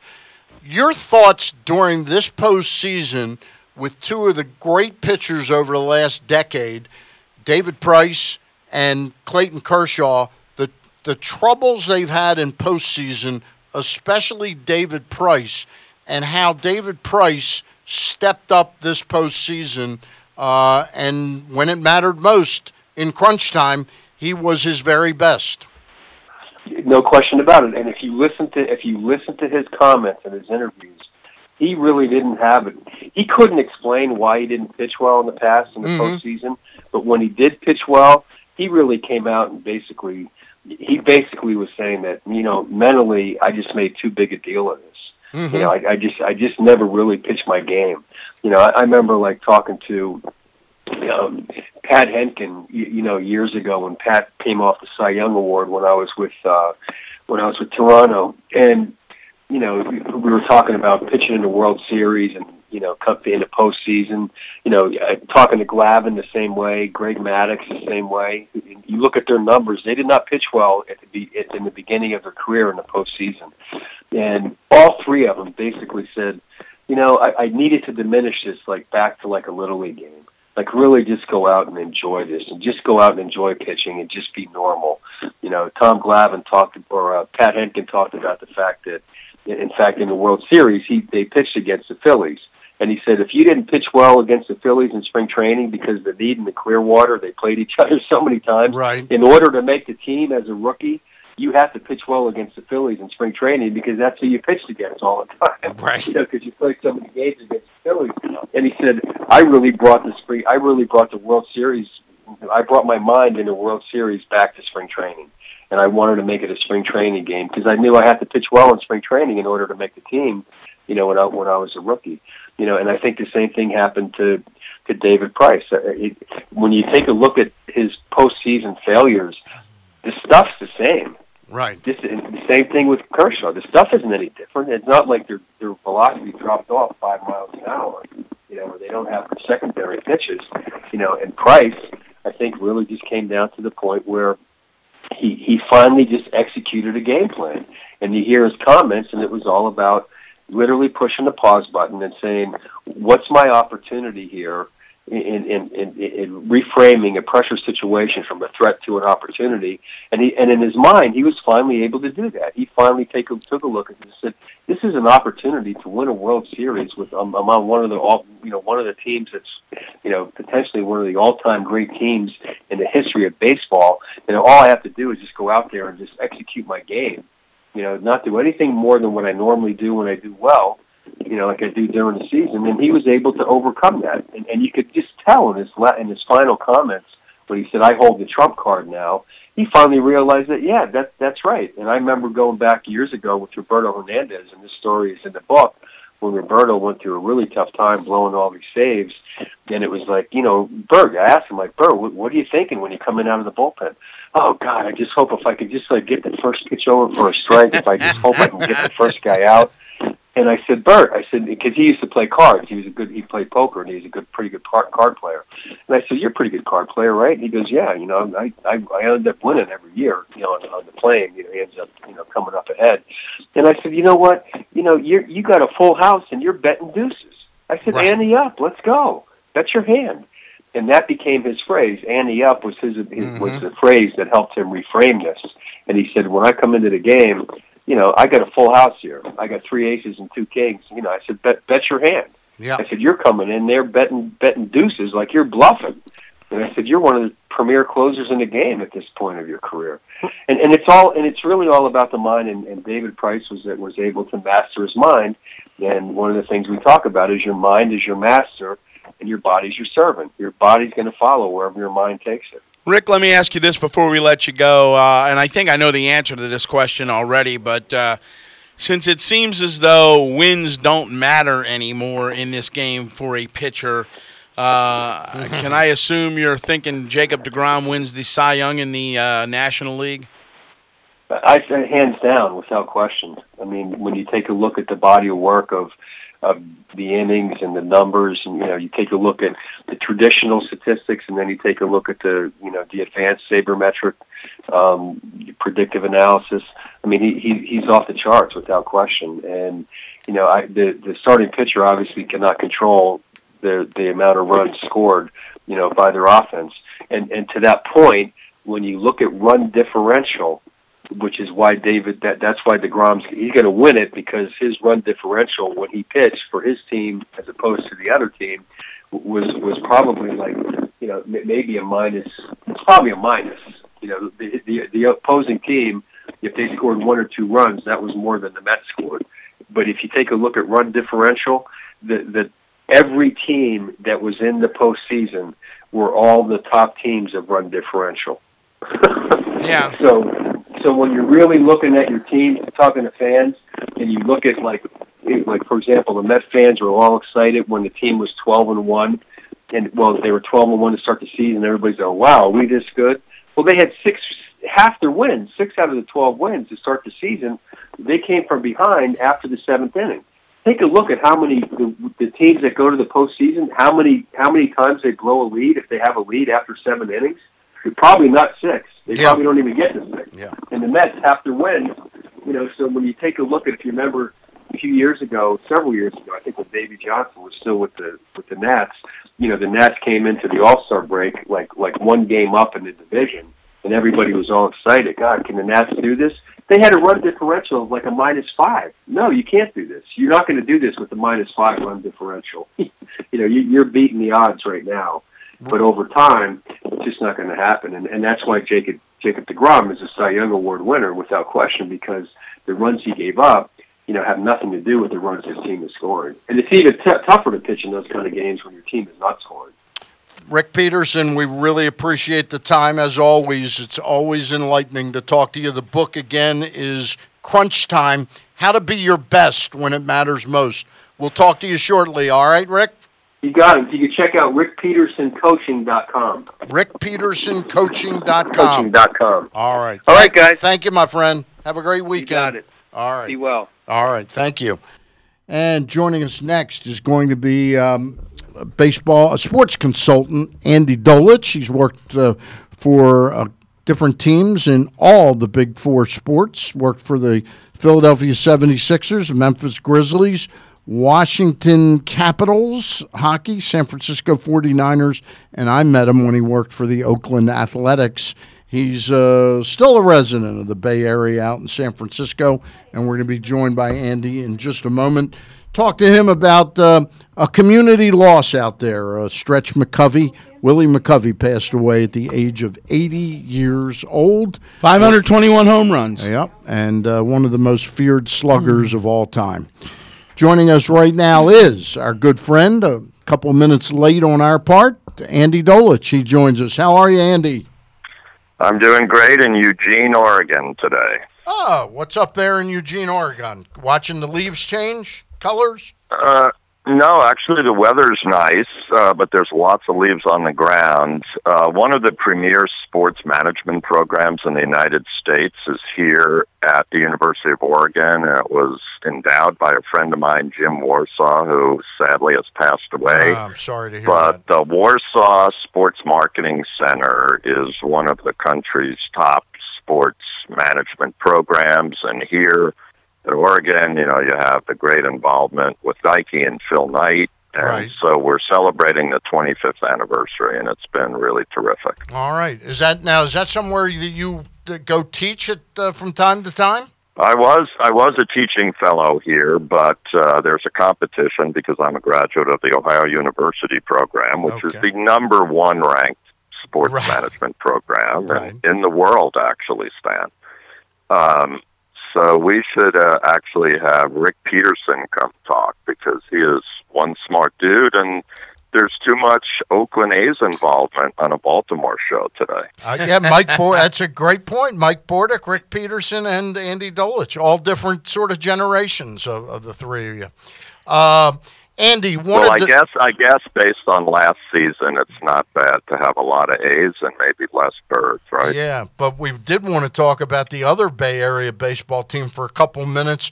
I, am guessing you didn't know Willie McCovey on a great level personally, but you saw him in the community in the San Francisco Bay Area for many, many years. What kind of loss is this for the community, first and foremost? Significant because Willie McCovey was literally part of the heart and soul of the Bay Area, and of course, people remember uh, the great Willie Mays, who's still uh, out there. And Will, the two Willies were really emblematic of the Giants coming here, um, and both extremely exuberant people. But uh, Willie Mack just had that magical smile. He was always involved uh, in community assets. The Giants do a fantastic job of celebrating their history. And it was really a horrific week for Giants fans because the week before, Hank Greenwald, the voice Yeah, of the Giants for many voice of the years, also passed. And, uh, you know, when you're a broadcaster of a team for many years, you become part of the family. So with Willie Mack passing and, and Greenwald, really two significant losses for the entire Giants family. And Willie Mack transcended just being a giant. He was a major part of the Bay Area and very, very sad. How how well did you know him as a player growing up? I mean, because you're not from the Bay Area originally, so do you remember him much as a player? Well, I'm always a big fan of home run hitters and strength, and I'll always remember the screaming line drive to Bobby Richardson. We You talked know, about one it of the earlier. most Yeah. ama- amazing plays and and one of the saddest plays in Giants history. So, uh, you know, hitting home runs in Candlestick Park was not easily done, and just the the power and grace. Uh, and luckily, in the Bay Area, when you think about it, I mean, Mays, McCovey, uh, Reggie Jackson, uh, Jose Canseco, Mark McGwire, um, all of these players, you know, we're we're a haven for homers. I did want to talk about Candlestick Park, though, and I, it was always I was so disappointed when I finally saw a game in Candlestick Park. Our good friend David Rubenstein went with us and warned me that it was colder than you could imagine. And I, in my mind's eye, from having listened to hundreds of games on the radio uh, when I when I was a kid, I couldn't have imagined how miserable the weather was there. Talk a little bit about the wind currents there because Mays actually developed an inside out swing to get into the jet stream a little into right center to right field because that's the way to hit home runs. Did McCovey get home runs robbed from him by the weather or was he aided by that?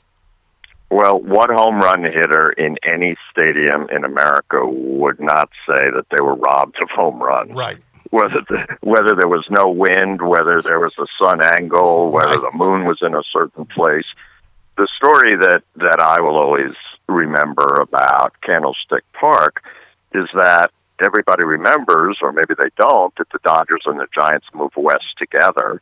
And the Dodgers uh, basically had L.A. and George Christopher, who was the mayor of San Francisco at that time, uh, Horace Stoneham the is owner it, of the is Giants. This, is this the sto- is this the story about taking him out to the, the site of Candlestick Park at noon? Abs- Yeah, absolutely. And Horace, Horace. Well, it was a little bit later. Horace liked to have a few cocktails at lunch, and so so it was after lunch, Right. Like one thirty, two o'clock. Right. And at that time in the day, it was it was absolutely calm.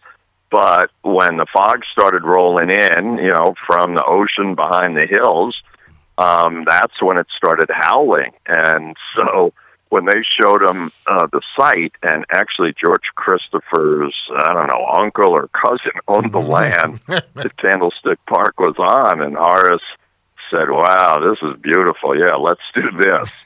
and it was one of the great scams of all time. Um, and the other part, for those that have been, you know, that travel to the Bay Area, you don't want to come in June and July. You want to come in September, October, November. Right. So in the summer months, it it could be 55 degrees and sort of misty and blowing, and that's not the weather to enjoy baseball. And then the Niners play there September, October, November. These games are being broadcast across the country. It's 72 degrees. It's absolutely um, no wind whatsoever, and people are going, I want to go to Candlestick Park, but terrible for baseball, great for football. Yeah, I, I've never been more miserable at any sporting event. Partly, I, I had some kind of sweater or something, but I'm traveling on my vacation in like July or August, and I go to a night game there. I was more cold there than I've ever been at any sporting event. Well, you were probably also miserable because David Rubenstein was sitting next to you. There's, there's, that too. There is that too. Hey, um, we're talking with Andy Dolich, a longtime sports consultant. He's been he's worked in every of the four major sports with different franchises. Uh, your thoughts in, in observing the A's and these extensions that the general manager, the president of baseball ops, and the uh, and the manager are getting right now. I personally and all A's fans were extremely excited and, and approved. Uh, my problem was that it should have happened months ago, and in some instances, it should have happened before the year. Um, what I continue, and we've talked about this on the show before, the A's um, had one of the more magical seasons that baseball has seen in the past few years, but their attendance was down at the bottom, uh, 27th in attendance in Major League Baseball. And so why you wait until after the season and it gets thrown into the middle of the ongoing Golden State Warriors magical season and records that they're breaking already and just less than 10 games, uh, the football morass here of the horrible Raiders and the not so good 49ers and all the other competition, why would you wait and throw it into that? Yeah. And the other part, which really sort of irks me and many, many other fans, is there was very little promotion on Olson and Chapman and Khris Davis with a K. Mm-hmm. Um, and the great young team that they have, it just makes no sense. And they are they are still saying that they're going to make an announcement before the end of the year as to the selection of a new stadium site. And we've heard this before. We've actually heard it for 13 years. Um, is this signing of the infrastructure of their baseball side, you know, a good sign that they're ready to get serious? Only time will tell. Let me ask you this about the city suing the Raiders uh, about the move. Now, what does this mean for next year as far as Oakland is concerned? Because the ballpark in or the new stadium in Las Vegas isn't going to be ready by next year. No. So what does this mean? Absolutely as, not. So what does this mean as far as the Raiders and where they'll play next year? That is uh, a very large question in that uh, the Raiders have stated, and we'll see what happens, that if a lawsuit went forward, they absolutely would leave. Um, but where are you going to play? Uh, it's pretty much been decided, and I was at the 49ers when we had legitimate conversations about sharing a stadium. And as, again, we've talked about this, you look at the success of the Jets and the Giants um, the future of the Rams and the Chargers, which is probably not going to be very successful. Mm-hmm. But it would have made all the sense in the world for the Raiders to play in our stadium because we were 10 years ahead of them in terms of all the complexities and financing of building what has become Levi's Stadium. And so Al Davis literally at the time said, over my dead body, unfortunately, you know, that happened uh, will we ever will we ever play in Levi's Stadium or a stadium with the Niners? So now you got Cal, Stanford, who've said no, thank you. Um, some people have said, you know, let's go to San Diego. That would be brainless. God, and if they went to Vegas and played in Sam Boyd, Sam Boyd doesn't come up to any NFL standards. So they could be Team Bedouin Could could Um, they be a know, like, team, wh- Andy? Could they be a team that simply doesn't have home games next year and plays at other NFL venues? I guess they could. I mean, you talk about really, really bad timing, guys. Yeah. I mean, clearly right now they're the worst team in the NFL. They're hanging their hat on all these first round draft picks that they got um, from all the players that they've traded away and will continue trading away. But their season fell apart when Khalil Mack went. You could just feel the Yep. air being sucked out of the Raider Nation. And, you know, Jon Gruden, there's a lot of questions about whether the game has passed him by. So, He's- and he's getting a hundred million He's getting bucks. hundred so million dollars. they are they are not they are not in a good position to do anything right now. A question about his deal is: Is he got got some small percentage of ownership too, or is he just getting a hundred million? I, I don't know that, but Okay. you know what, guys, if you're getting a hundred million, heck with a small percentage I of ownership, even that, even though that would be a few extra hundred million, because this is a team now worth two billion plus. I mean, Mark Davis's mother actually is the legal owner of the team. Right. they do not they're they're one of the least asset appreciated ownerships in the NFL. And if things don't go right in Vegas and they need money, um, you know, you could look at a possibility of a sale. I don't see that, but it could be and and you know, if you have a piece, um, you know, that's worth a few hundred million bucks in today's world. Yeah, I mean that's amazing because when the wife takes over, there's not the estate taxes involved, but then when she passes, and how old is she? Um, Late seventies, Al Davis's wife is probably in her mid 80s, guys, Mid-80s. I think. Yeah. Something like that, Carol Davis. And, you know, I think a lot of the Raiders' problems could be solved if Mark Davis had a different hairstyle, but that's just my view. he is one of the least attractive human beings on the face of the planet. We're talking with Andy Dolich. Um, Andy, talk a little bit about him. we. You know, we talk baseball pretty much all the time on this program, but talk a little bit about what the uh, Warriors are like right now as a machine in sports marketing. I, I laugh because a week ago on all the talk shows, uh, they were all lamenting, oh my God, Klay Thompson's lost his shot. What are we going to do? How are we going to get him back on track? And then the next day, he broke Steph Curry's NBA record for threes. Um, Which he and then set they against have- the Wizards. Yeah, well, okay, but it's still it's still NBA basketball. It's not easy. Um, and although I think if they kept at it, they probably could have scored 200 points in that game. Yeah, yes, they could. Uh, you know, they have Alfonzo McKinnie, uh, you know, who came out of 3x3, the, the, the basketball project that I'm working on. He, you know, he played in it uh, previously. So he's, he's lighting it up. Um, what I, what I say pretty simply is they have become the Cirque du Soleil of NBA teams. You know, the, the circus comes to town and that's cool, but the Warriors come to town Kevin Durant, uh, Steph Curry, who's beyond magical, Klay Thompson, Draymond Green. I mean, they have so many weapons, and they do things in such a joyful manner. I I liken them to one of the great jazz groups. You know, each night they could turn to each other and say, "Hey, KD, why don't you uh, why don't you blow for a while, right?"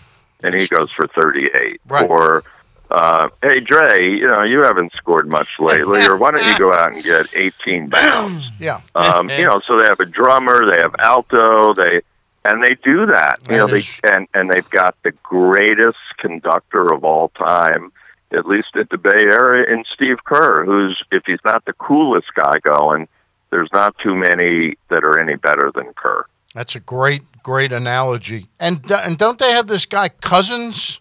Is he still hurt? Oh, yeah, the boogeyman. The boogeyman. Uh, the, only, the only player to get thrown out of a game this year in the NBA not playing, um, or, you know, two weeks ago. So When's he due back? con- When's he yeah, due back? People, well, they don't know. They're, it's almost like a TV game show. Like he may be back earlier, he may not be. They don't need him now. But Right. if you just strip away some of the outside questions about Boogie, that guy is an NBA All Star. Yeah. So they have an NBA All Star who's as tough as they come uh, and can really play in reserve. And it's a long season in the NBA. And so, you know, thinking about the Jazz analogy, like, hey, you know, we've got another great horn player that's coming to join the group, and, Yeah. and that's going to happen. Yeah, they've got like an alto sax and a soprano sax guy coming on.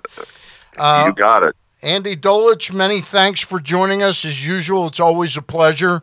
Uh, and thank you for filling us in on McCovey and two, uh, two quick Yes, two quick plugs before I go. Number ahead. one, uh, there's a new podcast that I'm doing with Fred Claire, the highly respected long-term executive of the Los Angeles Dodgers, and Pat Gallagher, who worked for the Giants for 34 years. It's called Life in the Front Office. Started about a month ago, and you can find it uh, on a lot of different uh, locations. Life in the Front Office, and our book for those that are listening that are athletes or parents of athletes, 20 Secrets to Success for NCAA student athletes who won't go pro. 20 Secrets of Success for NCAA athletes. Athletes who won't go pro, available on Amazon and and any other bookseller around the country. All and it's actually selling books, Stan. Hey, Hard can, to we- believe. can you help us get Fred Claire on sometime? Absolutely. You just let us know, let me know, and All right. happy to do it. All right. Thank you very much, Andy. I'll talk to you soon. Okay. Bye, guys. All right. There you go. Interesting stuff. Yeah. Yeah. He's always got interesting stuff. And always does. You know what I like about Andy? It's amazing. You know, you can't be too prepared. Andy listens to this whenever he's on. I don't know if he listens next week if he's not on, but he knew that we had Mike Bordick on, Yeah. knew that we had Rick Peterson on, and remembers them all very well. Uh, we are going to take our time out now, our second of the program. Uh, John Delcos is going to join us at about eleven thirty-five, so we got a couple minutes in between. But right now, let's tell the folks about Big Bats. All right, over on the Eastern Shore, uh, Stevensville, that's where you can find Big Bats. Go across the Bay Bridge if you're heading down to the shore, and uh, you can get off on uh, the first exit right there, Route 18, I believe it is, correct? And uh, go to the top of the intersection at the light, make a left, go down about a quarter mile. Big Bats is on the right. great food, great bar food for watching games, and uh, they have all the TVs there for you as well. And uh, it's great this time of the year because you can catch all the NHL games, the NBA games, uh, College football the games, Ravens on Sunday. jazz. Yep, Yep. absolutely. Uh, big bats, and you can actually go in into the bar and sit down because all of the bar stools sit on a base. and sit on a base. Yep. Yeah, it's, it's one of the more and then theme rooms too. Theme rooms around the bar, uh, and and one of Have them they opened up the Craig Heist room? No, they haven't, or the stand the fan room, but. One of the great rooms over there is an Orioles themed room, which is just memorabilia uh, from the organization's 60 plus years here in town, including all the World Series memorabilia as well. All right, Big Bats Cafe. It's uh, Kent Island's original sports bar located 216 St. Clair Place in Stevensville, Maryland. Great food, entertaining environment, and you can always watch your favorite sports. Yeah, absolutely, and uh, and you can catch them if you're if you're heading down. That's one thing, but if you're heading back from the Eastern Shore, uh, just make it a point. It's the last exit before you hit the Bay Bridge. All right. Latest edition of Press Box is available now on the cover. Steve Ginsburg takes a look at Baltimore basketball legend Juan Dixon, now in his second year of trying to resurrect the basketball program at Coppin State. Plus, they celebrate the 35th anniversary of the 1983 Orioles, honoring the unlikely heroes that helped bring Baltimore its last World Series title. Press Box is available for free at over 500 area locations, including 60 Royal Farm stores. You can also find the entire edition, as well as the best daily coverage of the Ravens, Orioles, and Terps. PressBoxOnline.com. And let's hope Steve Ginsburg does not attend the Capitals Dallas Stars game tonight. because it'll be overtime. Yeah, overtime or a shootout. Yeah. All right. We'll be back in just a couple minutes. Visit Buffalo Wild Wings weekdays from 11 to 2 and take advantage of their new 15 minute lunch guarantee or your lunch is free. That's right, free. And with a 15 minute lunch guarantee, that means less time waiting and more time eating delicious B dubs before you gotta get back to the office. Buffalo Wild Wings, White Marsh, Owings Mills, and Westminster Wings Beer Sports available for dine in orders at participating locations for a limited time. See restaurant for details. What's up? It's KZ. This season, you can join us for our weekly and season long pro football picks contest at Loop League. Click the link pinned at the top of my Twitter page, that's at Fans Fantasy, and pick any five games against the spread every week. It's free to sign up, and someone wins a $25 Royal Farms gift card every single week. Plus, we'll have great season long prizes as well. And check out all the other awesome games at Loop League, where you can link multiple fantasy competitions all at the same time. Join our Picks League now at loopleague.com. Respect. It's more than a word. In the U.S. Army, it is one of our core values, earned through selfless service to our nation and making a difference, both at home and abroad. On the Army team, respect is earned daily. And now, in addition to earning respect, you may earn up to $40,000 in bonuses if you qualify. To learn more, visit goarmy.com slash bonus or call 1-800-USA-ARMY. Paid for by the U.S. Army. KZ, Sari, the NFL chick KO from the Pressbox Fantasy and Reality Football Show. You can hear it by going to pressboxonline.com slash fantasy every Sunday morning from 10 a.m. to noon. And you can also check us out on facebook.com slash Pressbox Sports. We talk about college football, we talk about the NFL, we talk about the fantasy aspect, we talk about the reality aspect, and we talk about soccer, the, the other type of football. No, no, we don't. We don't? No, Never? no. Yeah, not really. Tennis? Nope. Rugby? Nope. No, just No, football. just NFL football. football. College College football. football. Every Sunday morning, 10 a.m. to noon, Press box Fantasy and Reality Football Show. Pressbox's Project Game Day is back at halftime and postgame for every Baltimore football game. You can react live with us on Press Pressbox's Facebook page. Glenn Clark hosts at halftime, and he's joined by the NFL chick Sarita Hubbard postgame. Project Game Day is brought to you by Glory Days Grill. Catch all of the action at your neighborhood Glory Days Grill, where they have tons of TVs to catch every moment of every game. Glory Days Grill. Great food, good sports. Pressbox's Project Game Day. Facebook.com slash Pressbox Sports. Hi, it's Glenn Clark and Kyle Ottenheimer from Glenn Clark Radio. We're going to be talking a lot of Lamar Jackson on our show, but I want to make a promise right now. For those of you that tune in to Glenn Clark Radio Monday through Friday from 10 to noon, we will talk about something unrelated to Lamar Jackson for at least 30 solid seconds every day. Kyle, I thought maybe we should give people an idea of some of the topics that we might discuss other than Lamar Jackson. For example, we might talk about Chick fil A sauce, Aliens. the television program Detroiters. Jesus stealing pizza. All these things are options for 30 solid seconds, and then we'll go right back to Lamar Jackson. GlennClarkRadio.com, PressBoxOnline.com slash radio, and watch the show Facebook.com slash PressBoxSports. And we are back with the bat around reminder tomorrow morning. Ken Zales and Sarita Hubbard and Kyle Ottenheimer with the Fantasy and Reality Football Show from 10 to 12. Then at halftime, Glenn Clark has Project Game Day, the halftime for about 15 minutes. And then after the game, Sarita Hubbard, the NFL chick, and uh, Glenn Clark do another edition of Project Game Day. Uh, and field your questions, and uh, that is all brought to you by Glory Days Grill. And you can always catch it on Facebook Live. That's and right. Like with this show. And we ask that when you do catch it on Facebook Live, that we ask you to share it and like it so Yeah. that other people can get involved in the program. And also bring your computer screens up, and uh, we'll try to answer whatever comments we see. Yeah, we're going to start doing a better job at that. We don't. We should do a better job at that. But it is a big deal for us. Even this late in the program, we're like in the eighth inning of the program of a nine-inning game.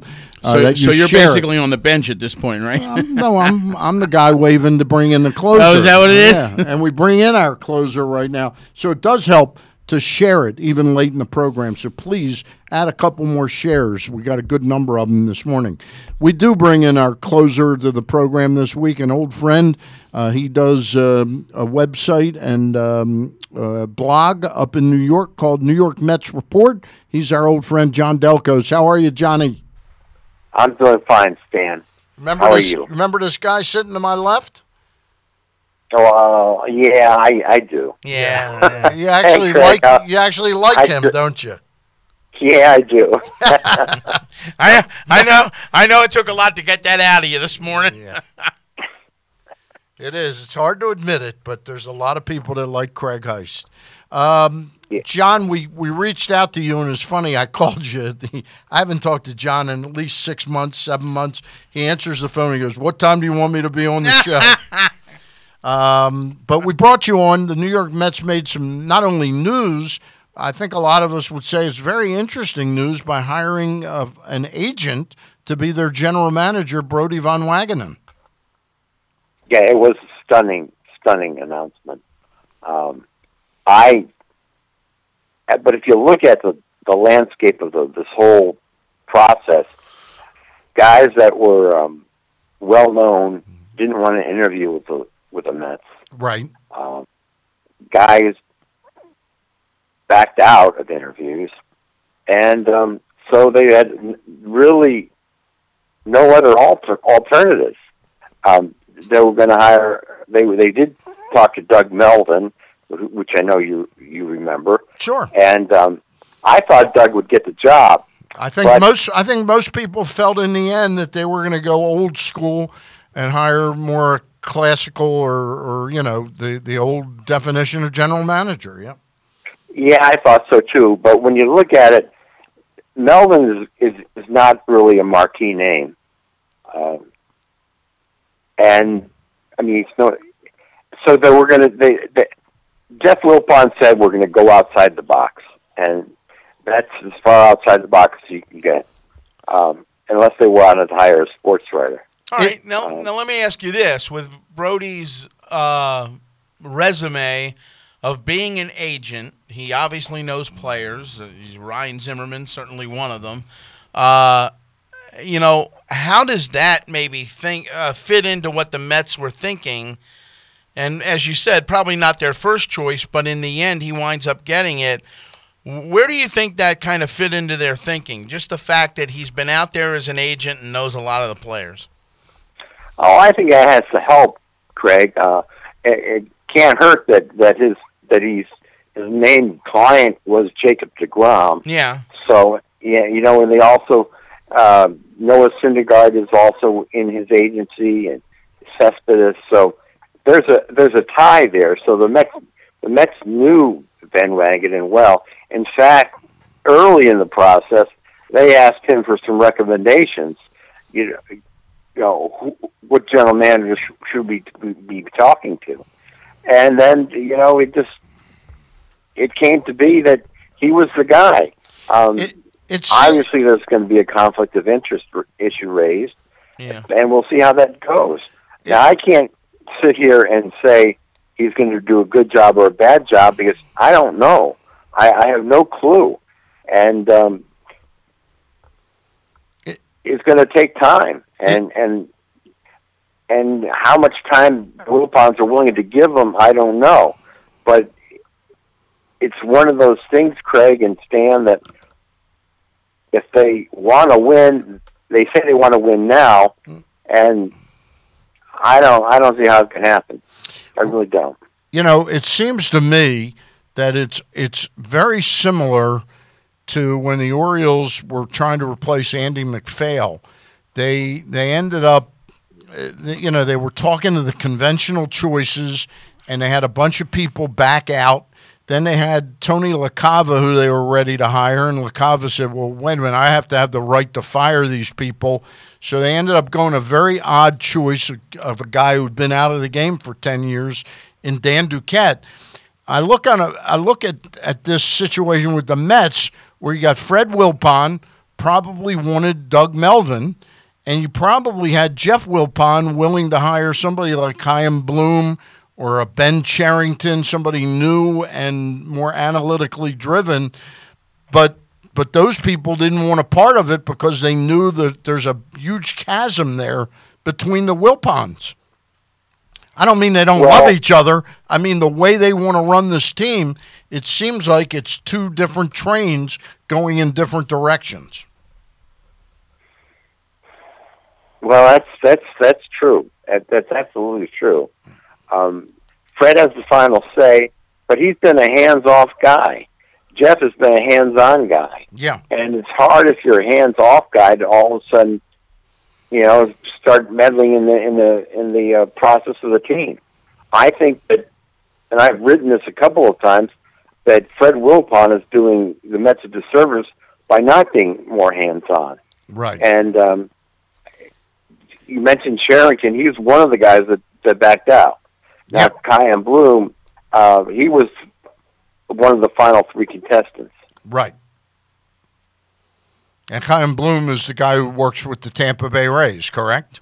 Yes, right now? he is. Yeah. And, and he's going to get hired somewhere. Yeah, he'll, Um, he'll get a job in the next couple of years, no question about it. Well, you know, it could be sooner than that. San Francisco's looking for a general manager. So who knows if he goes there? I'm wondering, uh, you're you're in the New York area, uh, you know, New York, New Jersey area. Have you gotten to know Karen Ng at all? No. Yeah, okay. I just was wondering because she certainly is around the periphery of a lot of these jobs too. She just interviewed for the uh, Giants general manager job. You hear her name mentioned here uh, in Baltimore a little bit. Oh, you mean Kim? Kim? Kim? Kim Ng. I'm sorry, I said. Yeah, Karen I know Kim. I know Kim. I, Your your I- thoughts? I- yeah, it surprised me you didn't know. Yeah, Kim Ng. Uh, your thoughts on her? I like her. I did a big a big piece on her, and um, it's funny is that I, I called Scott Boras for a comment, and um, you know, I mean, I call him for comments all the time, and he doesn't call back. But I said uh, I'm doing something on Kim, and bam, he called back Called right right away. back. Yep. Um, I think she's going to get a job. I, I, you know, that that would have been an interesting hire. Yeah. Um, she knows the inner workings of a baseball team better than Brodie Van Va- Wagenen does, Mm-hmm. and um, it would have been it would have been an interesting hire. And uh, I wouldn't uh, I wouldn't be surprised if she she gets a job soon. I, I want to ask you one more thing about Brodie Van Wagenen before we pa- move along to a couple different topics.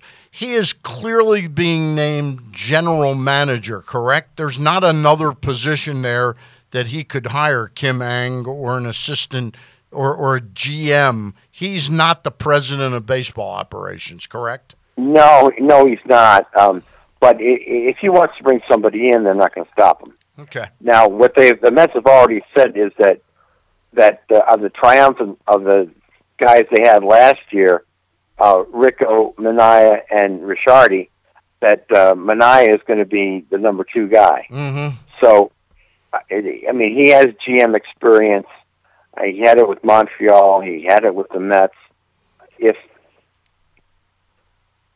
Brodie needs somebody to lean on, that's the guy to get. Um, I don't know what this means with Ricco. I think he he's probably on the outs now. Uh, I mean, he he was wasn't even considered to be interviewed, uh, and it was odd because he helped on the interview process for this, uh, interviewing Van Wagenen. And so I don't know where he's going to end up going, but he's going to go somewhere. I've always liked John Ricco. Yeah, I think he's going to get out while the getting's good because I think he probably feels that he was overlooked. You know that he should have been given that job. Been there a long He- he time. wa- yeah. He was. He was overlooked. And the, the Mets wanted to make a big splash. Uh, they wanted to do something unique. Um, but no matter who they hire, if the Mets doing something unique, it, it, they've got to get talent, and they have to spend for talent. One of the And, oth- uh, one of the other things that Sandy Alderson's departure has done, it's exposed a manager that uh, was not hired by the new general manager. Uh, your thoughts on the position this puts Mickey Callaway on? Is he on a very short leash in 2019? I don't think so. I don't think so for the following reasons: is because um, if the Mets go south, he's going to be a fall guy, so they're going to let him take the brunt of it. Okay. and they're not going to pull pull the plug on him right away. They've already said that he's going to come back, Okay. and he wants to come back. So that's not that's not an issue of a new incoming GM not being able to um, announce his own staff. But if he wants to hire a special assistant uh, of some kind, um, that they'll they'll they'll let him do it. Let me ask you this, uh, and and that has to do with this upcoming off season and the free agency issues that we see. Uh, Stan was referring to a list that uh, MLB Trade Rumors had put out with a lot of different predictions about all the free agents and what kind of money they're expected to get and the length of deals. And they had Manny Machado and Bryce Harper at the top of that list, with Harper getting a 14-year deal and Machado getting a 12-year deal. All of the what uh, about It was Harper 14 years at 420 and Manny 13, 13 at 390. Now that said, when you stop and think about what the free agent market has been like the last two seasons, I say that those numbers are absolutely ludicrous. Oh, they are. They are. There, there's like, first of all, the the most ludicrous numbers is not the money; it's the years. Yeah. Yeah. I mean, I mean, you gotta you gotta you gotta backload that big time. Um, maybe they'll do it like Bobby Benitez and extend it out thirty years and give him a million dollars a year or whatever. um, but um, of the two, I'd rather have Harper than Machado. I would agree with that. I would agree with that. Well, how much do you think? Now, if somebody would have asked me that in the middle of the year this past year, I said it was Manny hands down. But now we see some of the antics in the in the postseason with the Dodgers, and we see his interview with Ken Rosenthal about his hustle uh, and, and things of that nature. I'm sure that painted a pretty nasty picture for a lot of GMs out there who were considering going after him. I would think it would. In fact, I wrote that this week. But you know, somebody's going to pay him something, and they're going to pay him a lot. I just don't think it's going to be as much as you want it to be. Um, I would I would not be surprised if Machado came in under two hundred million dollars. Mm-hmm. Well, you Um, know, when, when you stop to think about some of the big name guys and some of the power hitting uh, uh, people that were out there in free agency the last two years that were expecting big time contracts and never really got what they expected to get, kind of think that's the way the market's going. And uh, I don't think we're going to see a lot of that this year either. I think we are too. I think I think um, the uh, union is is going to be in for a, a real real um, Rude awakening.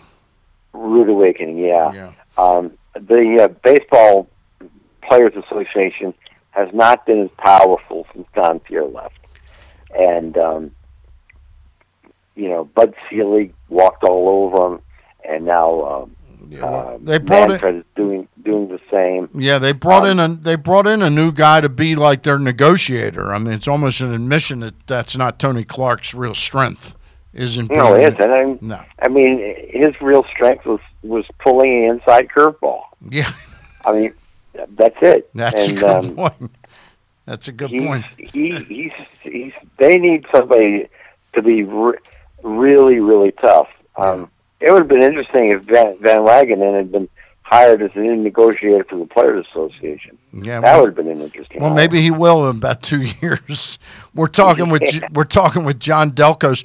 John, the the dollar figure you put out there for Harper makes me wonder, a- and I'm not necessarily disagreeing with that. I think he'll get probably two point uh, uh, like two hundred and sixty million or something like that, two thirty to Yeah. two sixty. But could the Mets end up a surprise player in the Harper sweepstakes?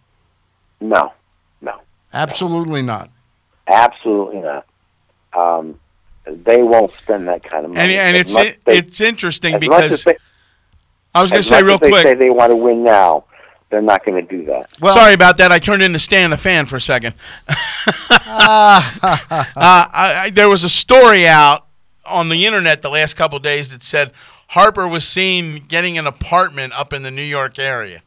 Really? Yeah, and then you know we were like, you know, any, anybody that's covered him and knows a little bit about you know what the deal might be coming up, we, we all went, we all called BS right away. Well, I one of the things I wrote earlier in the summer for, and I'm not, I'm not doing some stuff for Forbes, um, is that um, if the Yankees want Harper, they can get him. Right. Um, they could they could easily sign him and have him play first base and DH this year because Aaron Hicks is probably going to go after next year, and then they move Harper back to center. Um, and then you have an outfield of Harper, Judge, and uh, Stanton, which is, I mean, that's that's a, a billion dollar outfield, really. Um, he has a better chance of going to the Yankees than does the Mets. Um, Harper, you know, he says he wants to win. Well, the Mets. What, and, and here's the bottom line on why they they they shouldn't hire or sign Machado or Harper is the Mets have so many hi- fill, hill, um, uh, holes they need to fill that they have to spend that money like that. They have to spend that money over several positions. They have to rebuild the bullpen. They never had a good bullpen under Alston. Um, they have to decide who's going to play center field. They have to decide who's going to, to catch for them, who's going to play first base. Um, plus, they have to pay DeGrom and Syndergaard. Um, they have a lot of voids that need to be filled before they can even think about winning this year. And now Van Wagenen says we want to win now, but he hasn't said how he's going to win now. Yeah. And um, I don't think that um, the Wilpons will let him spend the money it takes to win. Um, I have been reading and hearing that Harper and, and Machado will end up in Philadelphia. Now, I don't know if both guys will go there, but if it does happen that way, That would um, be I something. mean, you guys seen that ballpark? Um, that's that's there's going to be a ton of home runs hit there, um, but that would be more likely than either one of those guys ending up with the Mets. You know, uh, one of the uh, things you've heard almost since back in May is that if the Yankees really were interested in Harper, it's not as if they have endless, endless uh, pockets that they would try and move Stanton.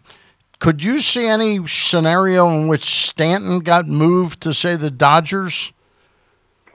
To The free- Dodgers is the, is the only team Yeah. that I can see him going to. Um, but But if I'm the really him Dodgers, if I'm the Dodgers, I probably want Harper rather than Stanton, don't I? I don't know. Yeah. I, I don't know about that. I, I, I, I, I would, you know, the the Dodgers, the Dodgers are, are are pretty loaded right now as it is. Right. Um, and and do they really want to add that? You know, he, he he's making two hundred fifty million dollars. Um, he's got a no trade clause he's going to have to waive. Right. Uh, there's nobody. There's let me say there's no, not nobody, but there's very few teams that that can afford him. Yeah. Um, The Yankees, and- Dodgers being one of two. Yeah. and and and maybe the Cubs. But should he go to the? You know, they have Rizzo and they have Bryant. They have the the Cubs are are, are pretty well stacked right now too. They they don't they don't really need to add that kind of salary. Not And- only are and- they not only are they stacked, John. There's talk that they're going to be very much stressed to to spend uh, a lot more money this off season. In fact, to to kick in the um, Cole Hamels twenty million dollar contract, they traded Drew Smyly yesterday to Texas Right. To free up seven million dollars, um, which I thought was a great trade by the Rangers. Oh, sure it was. Yeah. Sure it was. I, I think the Rangers got the better end of that deal. Um, I don't know. You know, Theo Epstein's uh, uh, reputation of being a genius is, is certainly going to be tested. All right. Well, listen, we appreciate your jumping on board to talk a little bit about your beloved Mets. Also, we uh, congratulated Mike Shalin about three weeks ago about getting a job with Forbes magazine or, or Forbes, their online uh, digital product. I understand you're the one that actually got that job, correct? Yes, I got I got a job there. Now, is that on their digital property? Yes. And what kind of, uh, you know, how often are you writing for them and where can people find it? Uh, you can read. You go to Forbes.com, and um, you. I, I write about three times a week, four times a week. That's great. Uh, That's some- really great. Sometimes more. All And. I'm I'm writing about uh, baseball, obviously, uh, and uh, uh, football and, and basketball. So um, I'm I'm doing national. You're a man. You're a man for all seasons. Yes. That's we- why. That's why we get along so well. Well, we appreciate your stopping on board the uh, bat around once again. All right. I, I, I, I, I appreciate you having me on, and I can assure you that I will not be writing about the Washington Wizards anytime soon. All right. Thank you very much. We're the Baltimore Orioles. All right. We'll talk to you soon, Johnny. Thank you. All right, guys. Thank you so much. All right. There you have it. John Bye-bye. Delcos New York uh, Mets Report.com and Forbes.com. That's a great job for him. Great job for him. He deserves for it. He's Love deserved it. He's gone through uh, quite a bit, and, Yep. I, and I met him way back in the day covering the Orioles when he was writing for the York Daily Young Record. up and comer back Yeah. then. Yeah. Remember when I was a young up and comer? No, I've No. always known you as an old man. All right. All right, we're going to take one final time out, and I got to tell people about the Costas Inn. Well, I think I'm you? going there. I think I'm going there tonight. All right. I think I finally got the approval from the ball and chain. Good. Yeah. Maybe I'll blow off the Caps game tonight and just join you. Well, it's going to end up uh, if, I would. You know what I if do? Steve Call Ginsburg and find out whether you Steve go it or not. Yeah, right. Exactly. So we'll know what time to wait for you. Uh, the Costas Inn, located 4100 North Point Boulevard. Only thing about going Saturday night, you don't get the specials. You know, you don't get the the. Well, yeah, you night. do. You, you don't get the specific special night, Right. but You you, open up the front page of the menu, and there's always, a bunch of specials there. All Yeah. that's true. That's true.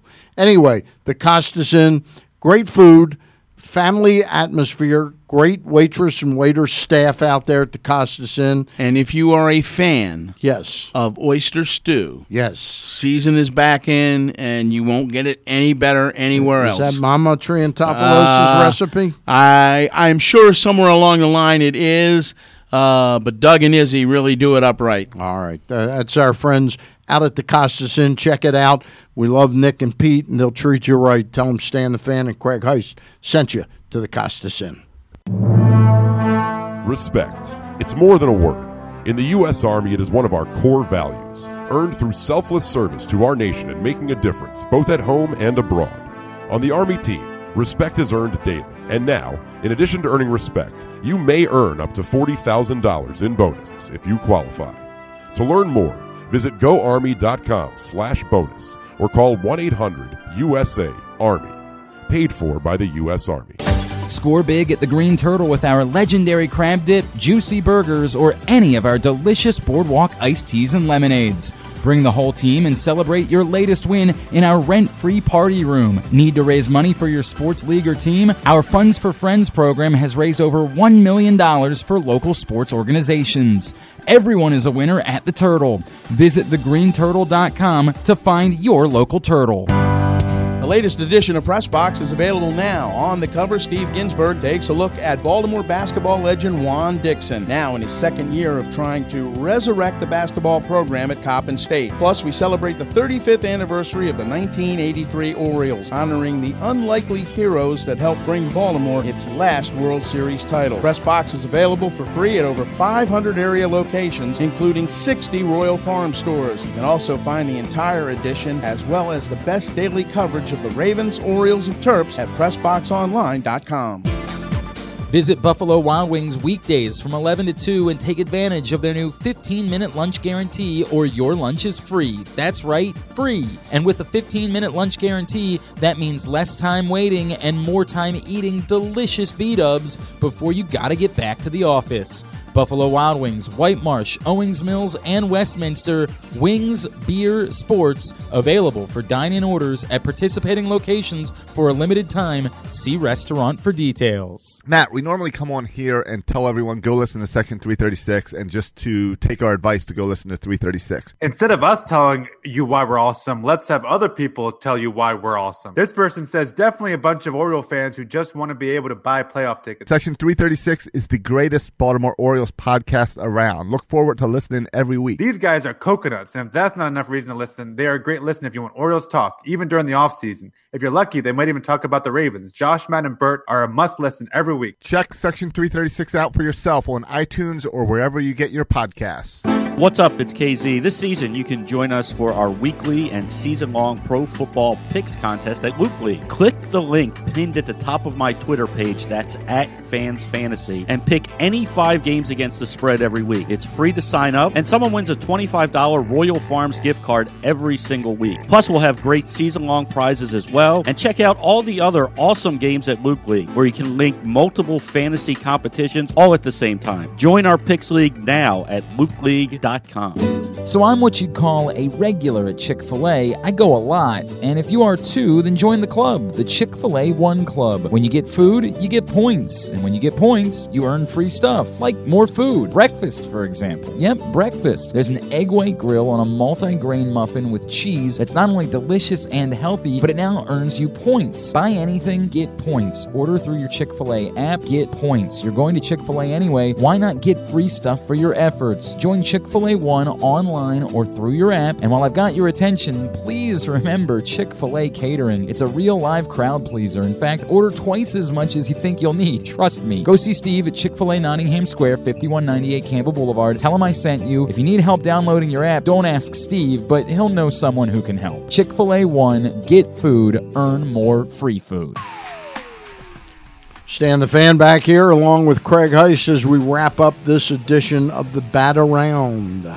Yeah, it's been a good show. Uh, Mike Bordick started it off, and uh, you know Rick Peterson. I- Yeah, I love talking to Rick because of all the insight that he brings to the game, uh, as far as the pitching perspective is concerned. And if Love you, to see him end up back with the Orioles. yeah, but again, that would require. Well, now that the now, Now that, that- Buck and Dan are no longer here, maybe uh, the boys decide to take another look in that direction. Yeah.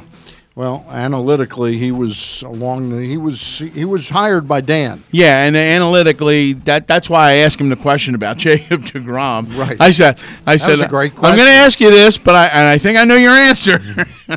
And we did know it. and we did know his answer. Uh, what's going on in college football today? Well, Maryland and uh, Michigan State. Who's coaching Maryland today? Well, it's Will been- Canada? Yeah, it's Canada.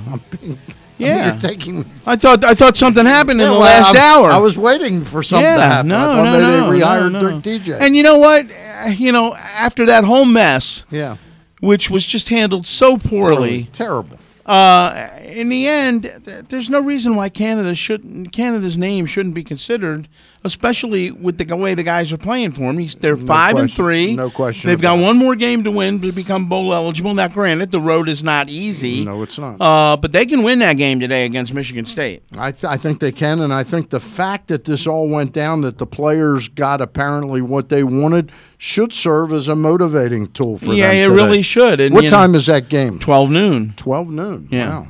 Starting any minute. Yeah, it's uh, all right. and Is that then- on the Big Ten Network? It should be on the Big Ten Network, uh, and you know, but check around. I'm not sure if it's on the Big Ten Network. It may be on ESPN. But uh, Penn State plays Michigan later today at three Who are forty-five. you rooting for in that game? I think we'll be uh, rooting for the Wolverines in that game. All right. Brittany Everett and I will both be At the Towson at the game. Towson game at four o'clock. They play the Maine Bears today Okay. at four o'clock. Are, there, are there like two main bears or Uh, just one, I just think, one? yeah. Okay, Just or the one. whole team. Yeah. All right. And we'll see if Well, the- you know, because we had the William and Mary thing where you know they sent two guys to two people to play a whole football team. Right. That's terrible. And Towson still beat them. And so. yeah, well, you know, William and Mary. My wife went to William and Mary, so anytime you. You always uh, never miss a chance to. no, yeah, yeah. It's just Yeah. All right. Anyway, uh, that's the college football tonight. You're Dallas at the Caps. Dallas at the Caps, yeah, and you know that's a, this is a big game for the Caps from this standpoint. They had a one goal lead against Montreal the other night in Montreal. They gave up the game tying goal, and then within about a minute later, uh, Montreal took the lead and then added an empty netter late. So three Wow. goals within the last five minutes of that game. Wow. Yeah. It's not a good time for the Caps right Well, now. right. I mean, they're they're treading water right about f- a game over 500, but right. you know, and they're only two points two points out of the top spot in the division. Just the, the the trend doesn't sound good. I've heard a couple of those kind of losses. Um, anyway, also tomorrow, two home games for the Redskins and the uh, Ravens. Right, I like uh, the Steelers tomorrow. I like the Steelers as well because both teams, if you if you look at it, they're both different than when the Ravens went to Pittsburgh and shut them out in the second half and won that game up at uh, Heinz Field. And uh, I think the Steelers now three game winning streak, so they've seemed to have corrected a lot of their problems. Their defense is playing better. And down the road with the Redskins, uh, Who you like in that game? well, they added Ha Ha Clinton Dix this week uh, to that defensive secondary to go along with DJ Swearinger. Now they're third in the league against the run. Um, s- yeah, third, third, against the ag- lead against the run, the pass, eighth right? against the pass, fifth overall. So from that standpoint, I like what they're doing defensively. They'll have a difficult time trying to bottle up Matt Ryan and all those receivers, but outside the dome, that's a little bit of a different Mm-hmm. offense. Uh, we certainly saw that against Pittsburgh, up in Pittsburgh when the Falcons played up there. Uh, and and you know, for Alex Smith, it's just a matter of, you know, you got Peterson in the backfield, but the Redskins are banged up. They're missing Trent Williams. So who do you like in the game? I, I'm gonna I'm gonna I'm gonna go with the Redskins, but it's not gonna be an easy game. All right. There you have it. I don't know who to pick in that game. But uh, we will be back next Saturday. Don't forget Glenn Clark and Kyle Ottenheimer here every day, Monday through Friday, with uh, the Glenn Clark radio program. Ken Zales tomorrow, 10 to 12, along with Sarita Hubbard, Kyle Ottenheimer. Halftime, Glenn Clark with Project Game Day. After the game, Glenn Clark and Sarita Hubbard. For Brittany Everett, Craig Heist, I'm Stan the Fan, and we'll see you down the road.